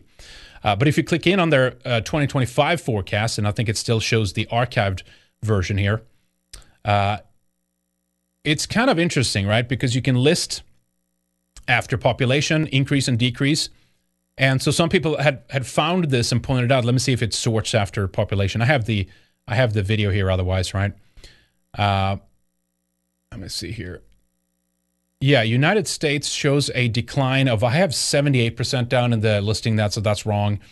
Uh, but they showed the US by the year 2025 having a population decline by about 70% to uh, roughly around 100 million people, right? There were some other countries here too that lost a, a lot of population by 2025, right? What is China? Is that minus, okay, minus 2%, so it's not as bad. Uh, Nigeria number minus two, Russia zero. Okay. Anyway, there's a video on this too that kind of explains it, but let me pull this up here. This is another image here that explains the, the, the thing more clearly here too. So this is a screenshot of how it used to look before they updated some stuff, right? So in the year 2017, when they made the, the statistic that pulled this out of the record, America stood at 327 million. I think it's closer to what 333 million now. Uh, but then their forecast was 100 million in 2025, and there were a couple of articles written about this. Uh, wh- why are they doing this? Do they know anything? Again, I'm not sure. We we might be making something out of this, and it's completely just ridiculous, and it shouldn't be worth you know focusing on whatever. But it could be just interesting for you to know, and it's up to you to kind of decide what to do with it, right? And this article here too, which was kind of good. It was kind of a, it's more of a blog here, All News Pipeline. But they also showed they they detailed how kind of they planted the seeds back in 2018 of of, of the pandemic. Uh, about a virus and stuff like that. And I guess I can pull up a couple of those news sources. There is a video here too that shows the population decline. Let's let's look at a little bit of that first in the beginning, because uh, that that they show you just kind of what they what they did with the statistics and also how their prediction, the population uh, prediction uh, st- statistics, apply to some other nations as well. Uh, check this out, and I'll find the right source of of the uh, article. by the way, and I'll show you what they what they showed back in 2018, right? With uh, you know from mainstream news outlets of uh, Bill Gates is warning about this pandemic and it could kill 30% of the population and blah blah blah. But anyway, look at uh, this video here. I'm sure by now some of you've heard of this Deagle.com uh, 2025 population forecast. I'll put a link to this page right here, and then it says View Year 2025 Forecast. If you click on that, it'll take you to another page uh, with all the countries listed as such. So you have uh, this is again sorted by population. So 1.37 billion people um, would be the 2025 forecast, and then 1.35 billion is the current population as of 2013 population. So you can check out all these countries um, based on what their current population is on the bottom and the projected population on the top. If you look at Nigeria, for example, it's in red because it goes down by 17 million people. So I'm a visual person. So I took all of this data, threw it into a spreadsheet, uh, organized it, fiddled with it, and then started to chart it. So I'm going to show you um, four different sets of data here that I charted out based on the Deagle 2025 forecast. So this is net population growth.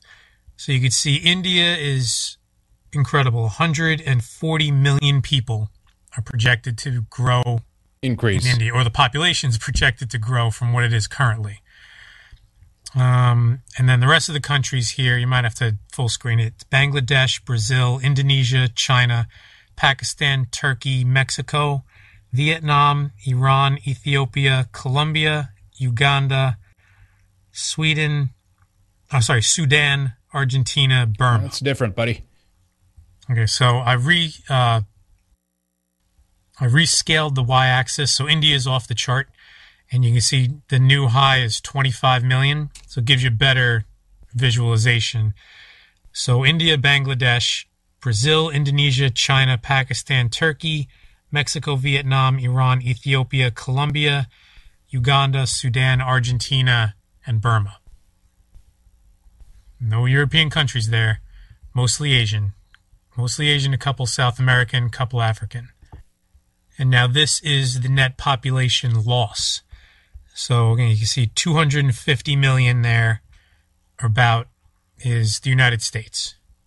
So these are the countries that lose population. So you can see again how what a kind of outlier the United States is, just like India was on the positive side. So again, I rescaled the y-axis just to make it easier to see the rest of the countries. So you got gold US of A, United Kingdom, France, Spain, Italy, Nigeria, Australia, Russia, Greece, the Netherlands, Canada, Sweden, Taiwan, Switzerland, Tanzania, and the Philippines. That's pretty much the Allied powers US, UK, France, Spain, Italy, Australia. And you got Russia there, I guess would be. No, they were Allied, sure. Canada, Sweden, Switzerland stays out of everything. But you get the idea. Mostly European countries. Um, yeah, so these are the population losses. Anyway, he goes on. It's just to he just goes through the statistics, right? But the, yeah, so the Deagle is like a you know military assessment and stuff like that. So I mean, it might be nothing. It could just be you know completely overblown or whatever. But it is interesting that it kind of ties into some of the stuff that we've been talking about. That there's this like uh, convergence of different things that potentially could lead to a massive population reduction. Uh, maybe not as early as 2025, maybe earlier. We, we don't know. But here, here's one of the sources that was talking about Deagle here. Deagle's mysterious changes to 2025 population forecast uh, for America. And then they listed a couple of these kind of interesting here. Uh, Gates, right? Uh, Foundation. Uh, let me see where they have their stories here. Uh, yeah, so some of the uh, news, mainstream news articles they listed back in 2018 here. Bill Gates warns 30 million people could die from flu pandemic if we don't get it right back in 2018. Uh, a couple of more here. Let me show you those. Where did my uh, where did my source go here? Uh, oh boy, did I lose the source? Where is it? Where'd it go? yeah, that's the Deagle site. Oh, I always have to pull it up again here. Uh, what a mess. Where'd it go? Oh boy.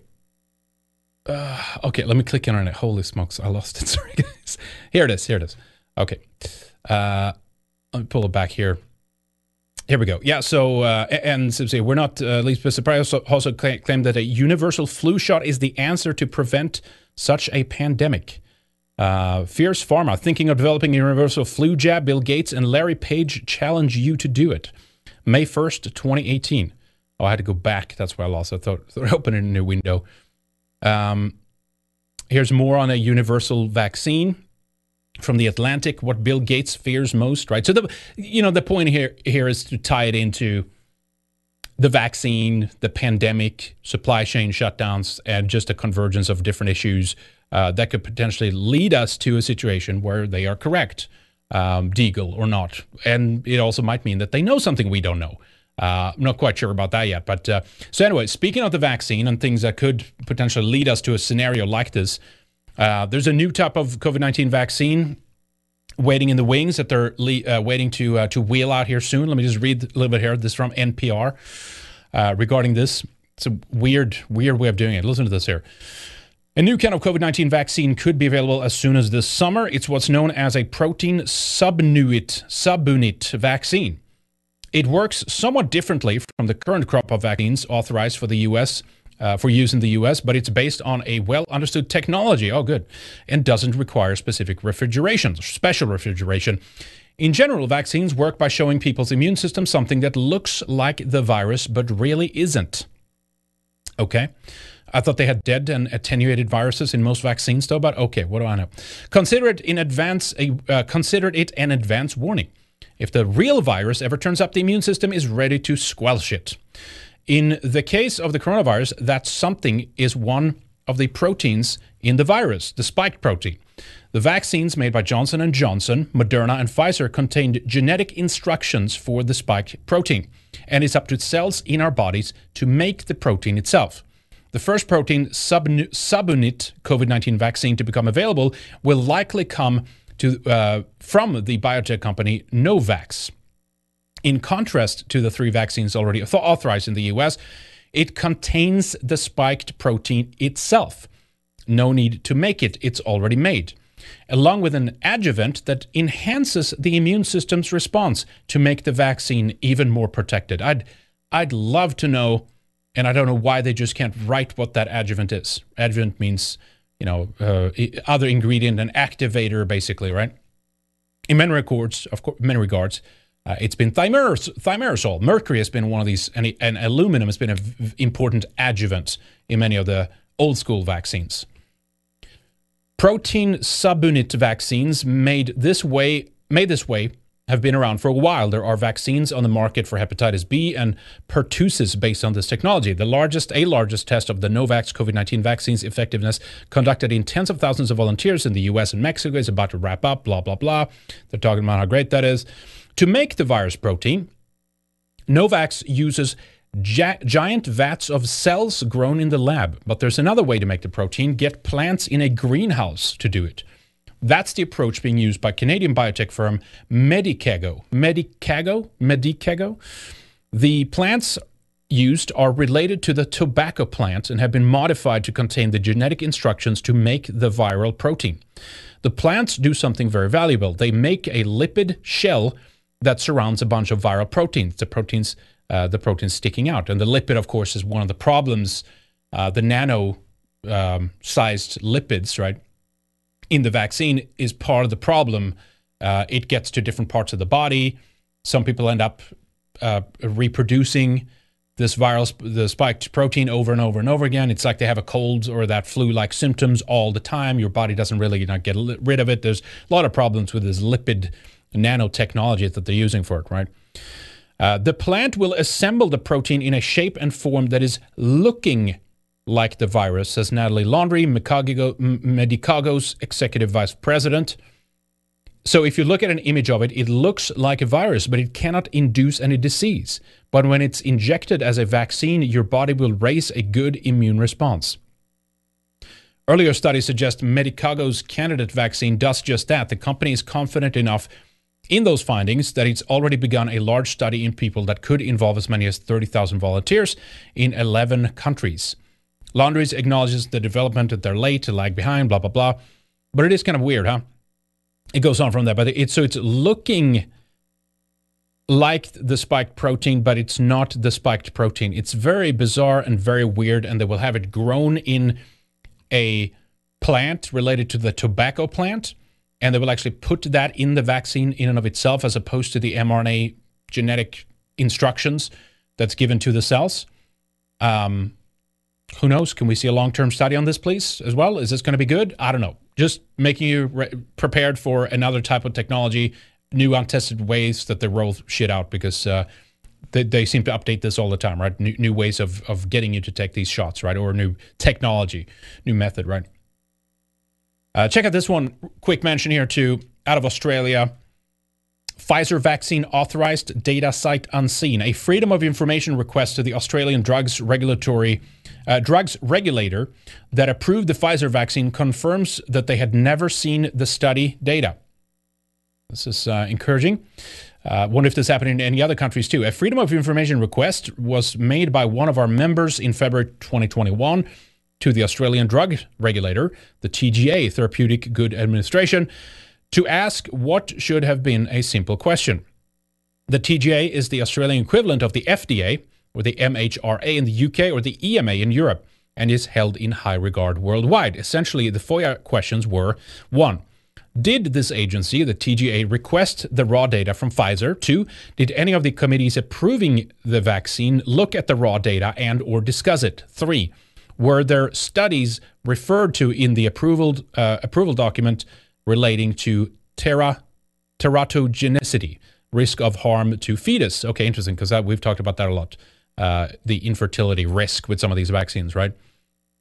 Uh, the rationale of the request relates to concern over the validity and verif- verif- verifiability of Pfizer's data given uh, its legal history and expressed by Peter Doshi, the BMJ, uh, in February, as well as the proven concerns over fraudulent data relating to COVID 19, as seen in the Lance, Lancet Gate scandal of June 2020. That's right, I, I kind of forgot about that, right? The document below is a redacted version of the document that were um, were sent by the TGA in response to this FOIA request. What they show is that the TGA TGA never saw or requested the patient data from Pfizer and simply accepted their reporting of their study as true. That is unbelievable, right? I'm not shocked. I'm not I'm not surprised whatsoever, right? But that's what you have in many of these countries. It's safe, it's verified, the experts are looking at this. No. Many, many regards they don't, right? They're paid off by drug companies. You have people on the inside, they have an invested monetary interest in this. There are all kinds of layers of corruption weaved into this. But just to give you an idea, that's how things work in some countries. Australia, in this case, right? And we still can't get a long term study, of course, from, from these people, right? Uh, next one regarding the vaccine, weird stuff out of Germany. This is the German source here. I'll, I'll show you the translated one in a little bit here. Uh, but what you're looking at is a law for the prevention and control of infectious diseases in humans. The uh, Infection Protection Act, uh, paragraph 22, 21, sorry, that shows, uh, shows it regarding vaccines. Uh, now let's take a look at a translated version of that right here. And it says in there um, that so this new law in Germany allows for the use of quote uh, vaccines that contain microorganisms that can be excreted by the vaccinated and ingested by other people. Uh, I, I, don't think that's a mistranslation, uh, but that's pretty weird, right? Vaccines may be used that contain microorganisms that can be excreted by the vaccinated and ingested by other people. The basic right to physical integrity, Article 2, Paragraph 2, Clause 1, basic law, blah, blah, is restricted in this respect, right? Uh, so, what that's about, I don't know. But remember, many regards, some of the stuff that they do, in this case, it's in Germany, but uh, it's, uh, it's perfectly legal, so to speak, because they pass laws and they, they give, give it away to, was it the UK that was like, they declared uh, the coronavirus pandemic over at a, at a certain point in their the legal documents and stuff like that. It's been weird things like that, right? Um, okay, a little bit of a different, uh, lighter segment here, but it's kind of interesting. Uh, there was a viral tweet, go, uh, viral uh, TikTok, I guess it is, of an older lady who didn't want to be a va- what she called a vaccine slut. I, I thought it was, it's kind of cringe in a way. It's boomer esque, but whatever. Uh, overall, good message. Listen to uh, what she uh, what she sang here. I'm not a vaccine hoochie. I'm not a vaccine slut. You're not going to put it in my butt, and you're not going to put it in my arm. And if you try to give it to me, I'm going to cause you bodily harm. Yeah! All right, good stuff. so she could have rhymed and said, "You're not going to put it in my arm, not going to put it in my butt." Right? That would, but whatever. A point here is uh, the the the the COVID the COVID cult were were freaking off, uh, uh, freaking out about this, right? And it was she was the, even the tweet in itself uh, basically is, doxing this woman, trying to get her fired, right? Uh, because she doesn't want to be a vaccine slut, right? She doesn't want to have it anywhere in her body. Um, they're exposing her name, what she's working uh, in a school in Tennessee, and all the stuff. They went crazy, but of course, predictably uh, immediately you had an allegiance by the COVID cult to actually become so called vaccine sluts as a reaction to that video. Look at this. I am a vaccine hoochie. I am a vaccine hoochie. I am a vaccine slut. I am a vaccine slut. You may put it in my arm. You may put it in my arm. You may put it in my butt. My butt. Uh, it breaks off there, so that wasn't me. But so they want to put, they want the vaccine in the butt. Let's uh, let's take that one more time in case you had a, a little hard time hearing here. Uh, oh, that's the wrong one. Let me go back. Come on, bitch, shoot. There we go. I am a vaccine hoochie. Hey, hey, keep in mind, all of this is because of that viral video in reaction to what she said, the old lady. Vaccine hoochie. This is your young, young, young white uh, females here, right? Am a vaccine hoochie. I am a vaccine hoochie. I am a vaccine slut. I am a vaccine slut. You may put it in my arm. You may put it in my arm. You may put it in my butt. My butt. All right. There you go. I'll just leave that there. There are some uh, people that are uh, pretty. Uh, there's some polit- politicians that are good, I should say. Uh, here's a Dutch politician this is subtitles, so make sure you uh, are looking at the video for you guys who are watching or uh, maybe listening to the audio version. Uh, I'm not going to translate it, but he's talking about the uh, Operation Lockstep, a report, the report from the Rockefeller Foundation, which mentioned ahead of its time, we covered that at the time too when it came out, uh, when people brought, brought attention to this, of many of the things that we've seen in the wake of the response to the coronavirus pandemic or the COVID pandemic and uh, he exposes that and actually talks about this. Check this out, Ter- uh, Thierry Baudet. I think I hope this is yeah, it's it's a fully subtitled version. So check this out. Uh, good good stuff. Occasionally we get people like this. Is he based? I, I don't know, but I'll take it. Good stuff. Voorzitter, in 2010 ontwikkelde de Rockefeller Foundation, een van de meest invloedrijke NGO's ter wereld, een aantal scenario's voor de toekomst van technologie en internationale ontwikkeling. Dit rapport. En in dit rapport beschrijft de Rockefeller Foundation het zogeheten scenario Lockstep. Over de komst van een wereldwijde pandemie en de nasleep ervan. 2010 dus al. Volgens dit scenario, en ik heb het dus hier bij me, zouden de Chinezen als eerste gaan beginnen met verplichte quarantaine voor alle burgers, is een citaat, en onmiddellijke en bijna hermetische afsluiting van alle grenzen. Nationale leiders over de hele wereld zouden hun gezag verstevigen. Met wetten, regels en beperkingen van het verplicht dragen van mondkapjes eh, tot lichaamstemperatuurcontroles.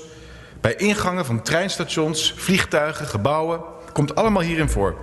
Maar daar houdt het niet eens mee op, want volgens scenario Lockstep staat ons nog veel te wachten. Zelfs nadat de pandemie voorbij was, zo schrijven de onderzoekers, bleef de autoritaire controle en het toezicht op burgers en hun activiteiten en werd het zelfs nog geïntensiveerd. In dit rapport uit 2010 wordt zelfs al gezinspeeld op klimaatlockdowns. Precies waar ze nu ook al over beginnen in onze tijd. Ik citeer. Om zichzelf te beschermen tegen steeds mondialer wordende problemen... van pandemieën en transnationaal terrorisme tot milieucrisis en toenemende armoede... namen leiders over de hele wereld de macht steviger in handen. Het rapport voorzag ook goed hoe burgers op alle maatregelen zouden reageren. Helaas, zeg ik daarbij. Net als nu hè, staan mensen te juichen als ze gevaccineerd zijn. Foto's van hun geprikte arm op sociale media. staat allemaal in dit rapport. En smeken ze om een coronapaspoort. Voorzagen de schrijvers van het scenario Lockstep, zoals ik zei. En de meer gecontroleerde wereld uh, vindt dus, zo voorspellen zij al in 2010, veel acceptatie onder de bevolking. Burgers gaven vrijwillig een deel van hun soevereiniteit op en hun privacy in ruil voor meer veiligheid en stabiliteit. Burgers waren toleranter en zelfs gretig om meer top-down aansturing en toezicht te krijgen. Nationale leiders hadden meer vrijheid om orde op te leggen op manieren die zij zelf geschikt achten. Dat dit zou leiden tot een digitaal paspoort hadden de auteurs van het Rockefeller Foundation rapport ook al voorzien. In 2010 kon, kon de Rockefeller Foundation de huidige technologische stand van zaken natuurlijk nog niet helemaal letterlijk voorspellen. Maar toen dachten zij al wel dat het verscherpte toezicht zou leiden tot een biometrisch ID voor alle burgers. En dit zit inmiddels in onze papieren paspoorten. Het digitaal vaccinatiepaspoort is daar alleen maar een aanvulling op. Pas 13 jaar na de pandemie zou het publiek volgens de Rockefeller Foundation doorkrijgen dat ze belazerd zijn, genoeg krijgen van de controle en de absurde machtsfantasieën van de heersers. En voorzitter, ik hoop toch zo dat de Rockefeller Foundation op dat punt ongelijk gaat krijgen. Al hun voorspellingen zijn uitgekomen, maar ik hoop dat ze hier echt ongelijk krijgen. Dat er een punt komt dat wij wakker worden. Dat we inzien dat dit een collectieve psychose is. Dat het op slot gooien van het hele land, de halve wereld gedurende anderhalf jaar vanwege een griepvariatie krankzinnig is. Dat we rondlopen met die lullige, niet werkende mondkappen. Dat we ons houden aan die volstrekt onzinnige afstandsregels. En onze bedrijven, onze sociale levens stuk hebben zien gaan. Dat we prima eerste lijns medicijnen, zoals ivermectine, tegenhouden. Alleen om die experimenten experimentele injecties de status van toegelaten vaccin versneld te kunnen geven. Dat we kletsen over, oh, de besmettingen lopen terug. Terwijl dit vorig jaar natuurlijk ook gebeurde. Zoals dat elk jaar gebeurt. Zoals er straks natuurlijk met de herfst weer nieuwe besmettingen komen. Zoals dat altijd gebeurt. En we doen alsof dat door corona komt. Terwijl wat we vroeger de griep noemden schijnbaar geheel zou zijn verdwenen. Maar het belangrijkste, en dat zijn mijn afrondende woorden, dat we inzien dat met als voorwendsel een of andere hysterie over deze Chinese griep een infrastructuur is opgetuigd die op elk willekeurig moment, wegens elk willekeurig voorval, opnieuw kan worden aangewend. Lockdowns, mondkapjes, afstand houden, niet meer reizen, geen handen meer schudden, belachelijke experimentele injecties laten inspuiten. Deze coronatijd was een gehoorzaamheidstraining. De Tweede Kamer en de regering Rutte hebben die training glansrijk doorstaan. Gefeliciteerd. Klaus Schwab kan trots op jullie zijn. De globalistische plannen kunnen doorgang vinden en de volgende stap richting mass surveillance en totale controle kan worden gezet. Dank u wel. All right, cool. so good stuff. At least someone is talking about it, right? So someone said in chat here, uh, Terry Baudet, Baudet, right? That's right. Uh, sounds like mo- more of a French uh, name. It sounds like uh, Tash over on uh, Odyssey says uh, that he's thinking about setting up alternative communities in all aspects of society. Interesting. I saw someone said too he's he's a bit of a Israel bootlicker, I guess. But uh, anyway, on this on this front, he seems uh, seems uh, ver- very very good, right? I think we've talked about him before when he uh, came into parliament or something like that, with the targeting him at the time, I forget what the details were. Uh, but but good stuff, right? He's speaking out about uh, against the, the the plans, some of the plans that existed ahead of time, and how they sought to use it, and how all miraculously most of these things that they predicted, of course, fallen into place. He could have mentioned John Hopkins Event 201 as another example, but you know I'm sure these people will be. Um, you know they, they, they will stumble across a lot more of this kind of stuff but it's good it's good we're, we're getting it from a political perspective and so speaking of just what he's talking about too uh, you know passport vaccination covid passports and all that kind of stuff right uh, they just passed that or approved it whatever you want to call it um, in a eu uh, vote that took place i think either yesterday or earlier today eu so-called digital covid certificate uh, CNN had the announcement about this. Let's take a look at the uh, presentation, of course, and they say it's a wonderful thing. And now Americans who want to go to the EU or people in the EU who wants to travel internally in the union uh, will have to show their uh, their papers, and this is a, a, wonderful thing because now we can go back to uh, to normal. Here's the video from CNN. Let's play this. A system of digital COVID certificates now up and running in seven European countries, a system that should go live in the whole of Europe by the 1st of July. It basically means that with this digital certificate, people can show as they come in and out of countries and across the European Union whether they've been vaccinated, whether they've been uh, found to be immune because they recently had COVID, or if they've had a negative test in the previous 72 hours. The idea, once again, to get Europeans flowing across borders that have for too long uh, been closed, also allowing third party nationals. So, for instance, uh, citizens of the United States for these seven countries so far, but for the rest of Europe, but by July 1st, if they've been vaccinated, once again to be able to travel in and out of the European Union for the first time in more than a year. Melissa Bell, CNN, oh, great. Paris.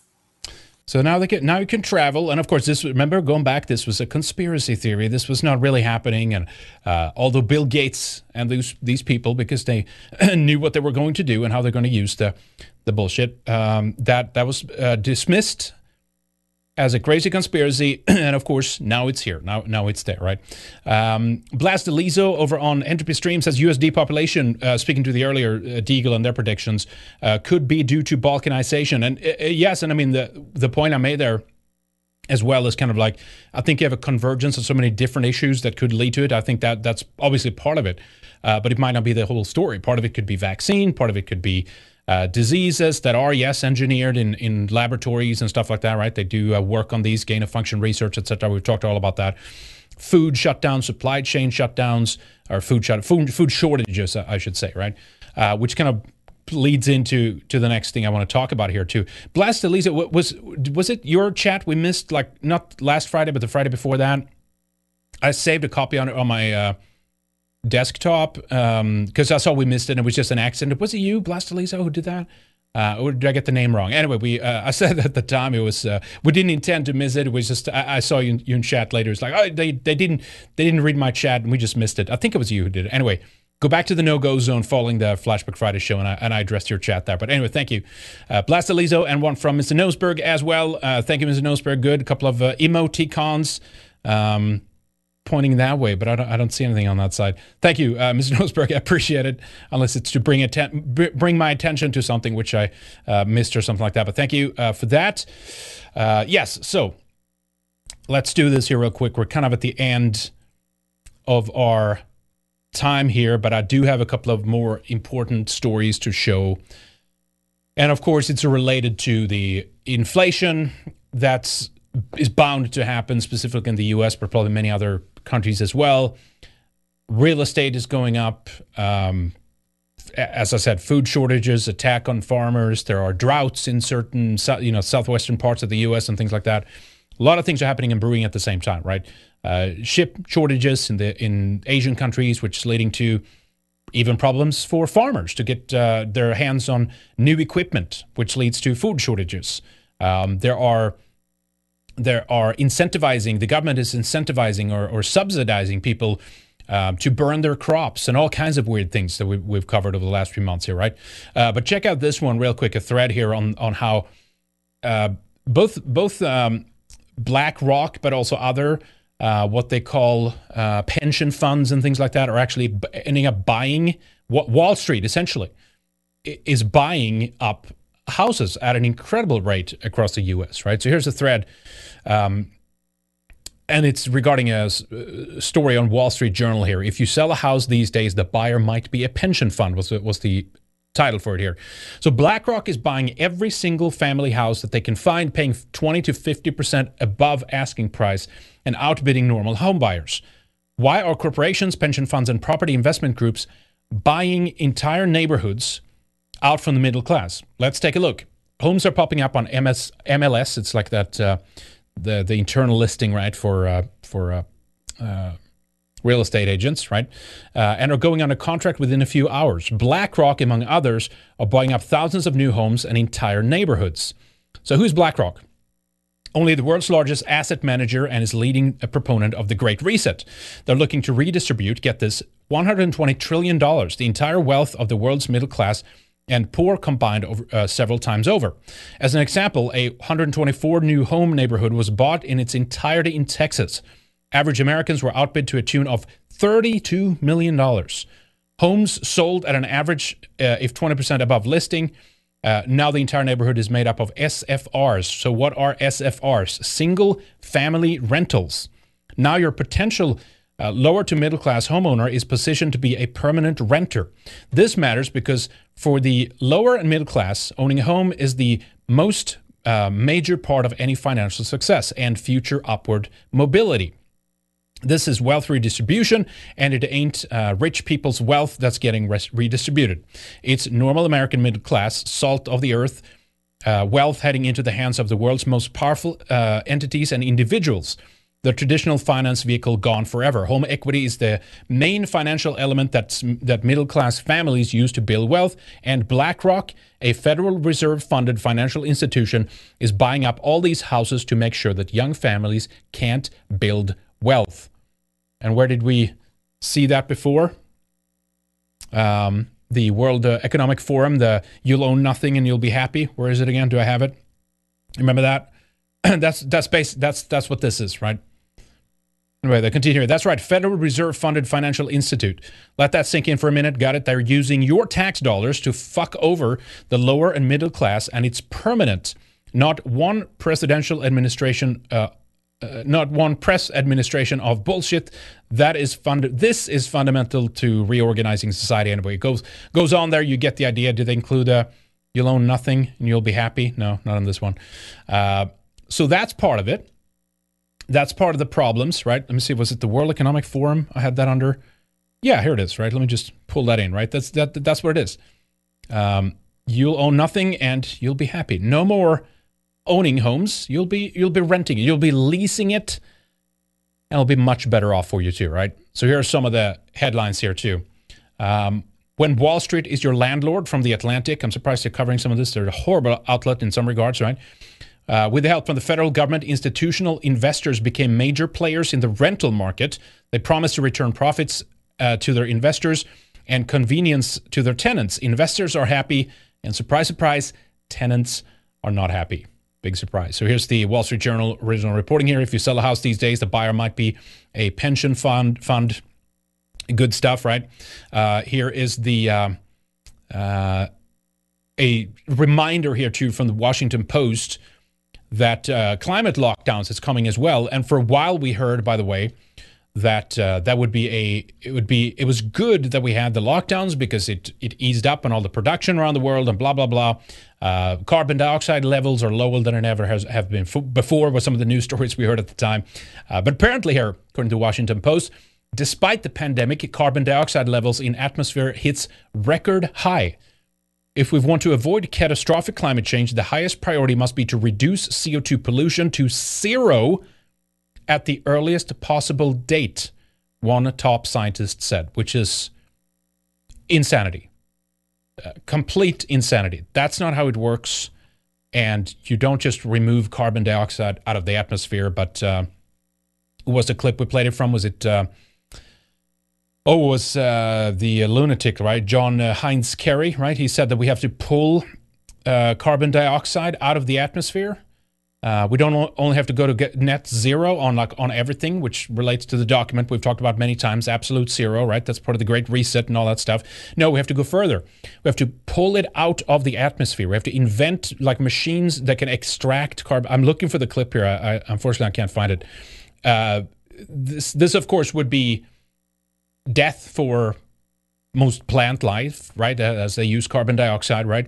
Uh, one of the best ways you can do is to increase uh, carbon dioxide if you want more and lusher um, plant life, which means they, you know, they they, they take in carbon dioxide and they excrete uh, oxygen, right? It's a symbiotic relationship we have with our with our plant allies, as they uh, as they said in Chaz, right? No, but it's true. Uh, ah, damn it, I can't find that clip now. Okay, well, we'll find it another time. But it, it, it's just incredible, right? So my point here is why I mention it too is climate lockdowns are coming. This this is going to be part of why everything is going to be grind to a halt. Everything is going to be shut down. Everything is going to be there's not going to be anything left. No production, no nothing, right? Um, quick mention here at the end: more insanity, absolute insanity, right? Uh, Oregon is looking at passing a law uh, that would criminalize animal husbandry. So basically, no more farming, right? Listen to this here. Let me zoom in a bit because it's a bit small here. Following right on the heels of Colorado's Initiative 16 is an extremely similar action taking place in Oregon. Initiative Petition 13 or IP 13 or the quote Abuse, Neglect, and Assault Exemption Modification and Improvement Act uses cookie cutter style language in the same vein as Colorado's Initiative 16. The language of Oregon IP 13 will criminalize the basic animal husbandry practices such as artificial insemination and humane processing. Animal extremists are behind this push and are leaning heavily on their platforms, social media, and public support to get IP 13 passed into law. Not actual animal industry professionals or animal welfare experts.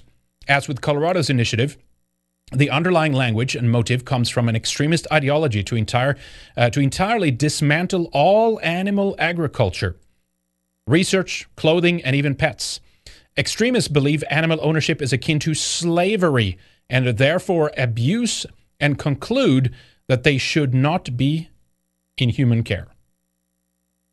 You view the text of Oregon IP 13, click here. I guess we can click in on it for a moment. Uh, the Great Reset. That's that's how it looks. That's how it's going to be passed into law. These kinds of things, right? And you know that at the end of this, it will be we invent robots to improve our lives so that we can live and do something, or use basically using our our intellect as as Homo sapiens to improve our surroundings, to make things easier for us. Farming, of, of course, been a staple of our civilization for a few thousands of years now, right? Now, just do away, do away with that. We'll eat soy protein. We'll eat bugs. Uh, we'll fi- we'll find other ways of, of feeding us. Right? We're looking at a, a man-made Holodomor type catastrophe here. If these lunatics get their way, look, I'm not a big fan of massive, you know. Uh, uh, m- those massive slaughterhouses and the way that the process animals and this conveyor bait style, style and stuff like that. Uh, but smaller scale farms, totally fine it's they're, they're, treated better there and stuff like that too. And it's just like you know, you you know that they'll they'll push. Uh, this is part of pushing synthetic beef as a as a way out of this, right? You you know that eventually they'll tax meat and beef and and pork, uh, chicken and all this stuff so high if they get their way that people will be forced to go over to to to this synthetic garbage, right? And you know, it's like Bill Gates is buying all this, uh, you know, farmland on top of it, right? We've shown those stories, right? What they're doing. Bill and Melinda Gates foothold on farmland, right? They're buying up things to to do what? To do presumably nothing on it. Um, maybe some server farm or something like that for the uh, future matrix that they're going to try to put put us in, right? Um, Cuck free zone over on Entropy says BlackRock is owned by the small hats. BlackRock also just secured rights to have a, ma- a majority ownership of foreign-owned financial companies in China. I'm not surprised about that. Remember too, and it kind of goes back to the earlier earlier um, story that I mentioned regarding this, uh, regarding the language change in the media and stuff like that, New York Times and stuff, that uh, BlackRock has gone in on like the BLM bullshit, right? That, that they became an SJW outlet and stuff like that too is another way of kind of for them to deflect. Really, now don't get me wrong. I, I truly believe that BlackRock's uh, they hate white people essentially, and they, and they like it and, and go along with the ideology, right? But to a large extent, they also hoodwink.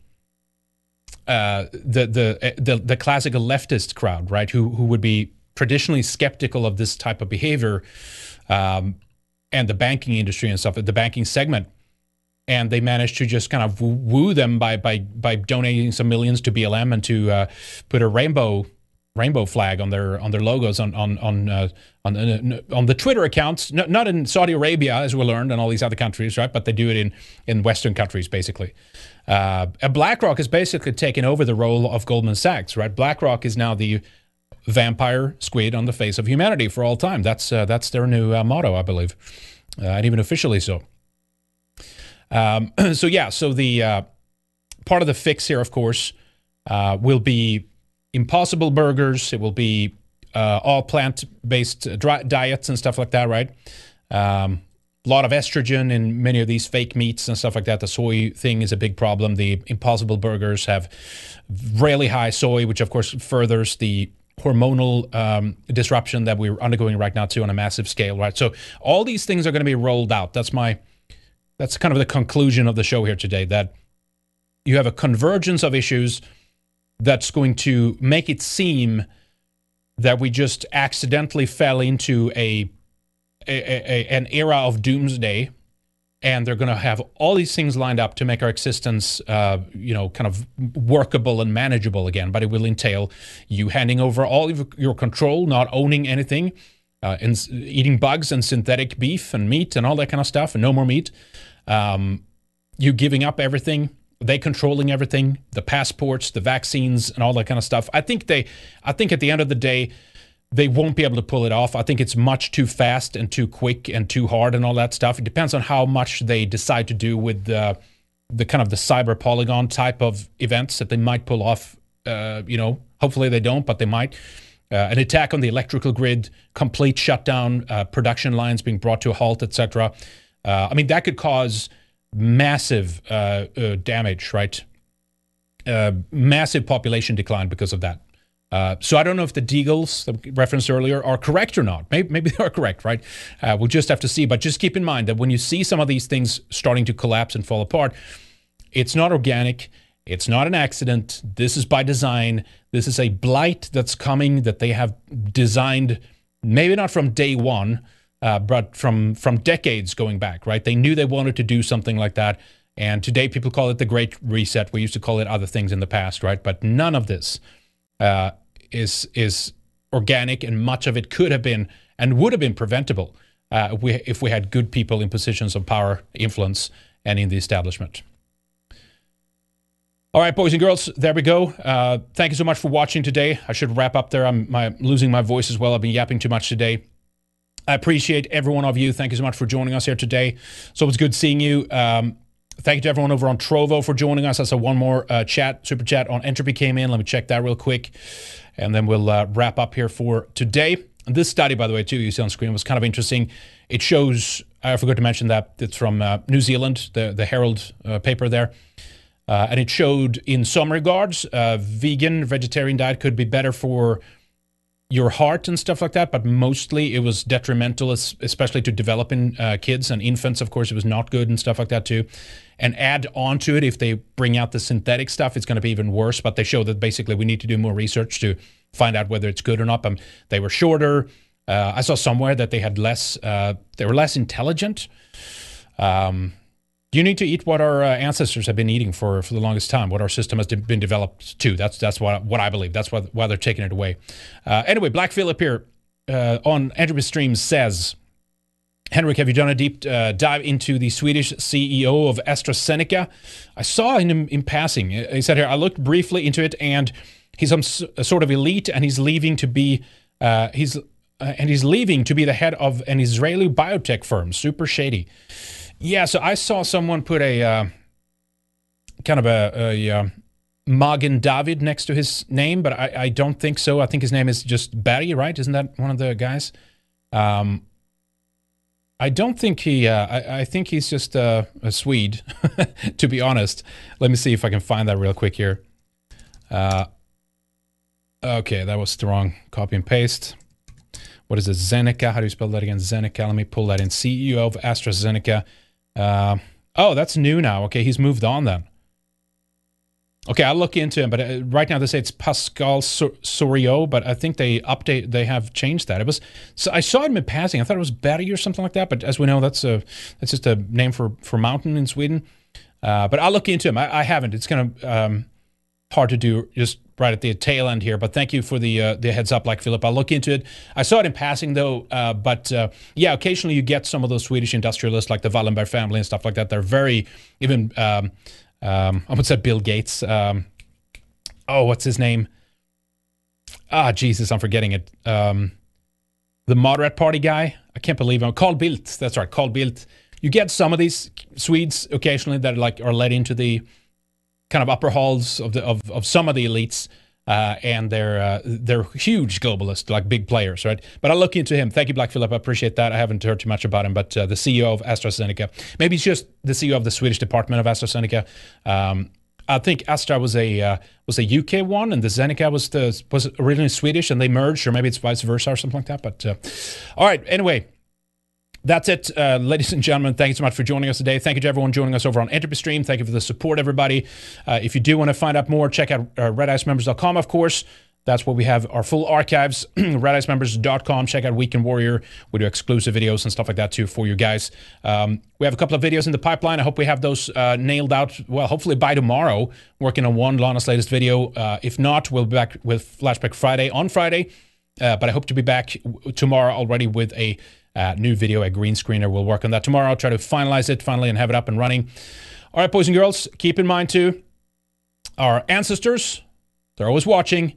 Make sure you make them proud. Be smart, of course, um, but be brave as well. And if you can't do anything, if you can't take part in this battle, make sure that you support the people who do. That's really one of the best things you can contribute and that you can help. But remember, they're always watching. So they're looking out for you. They're looking out for us. Thank you much. Thank you so much, everybody. We'll see you guys next time. Take care. We'll see you on Friday.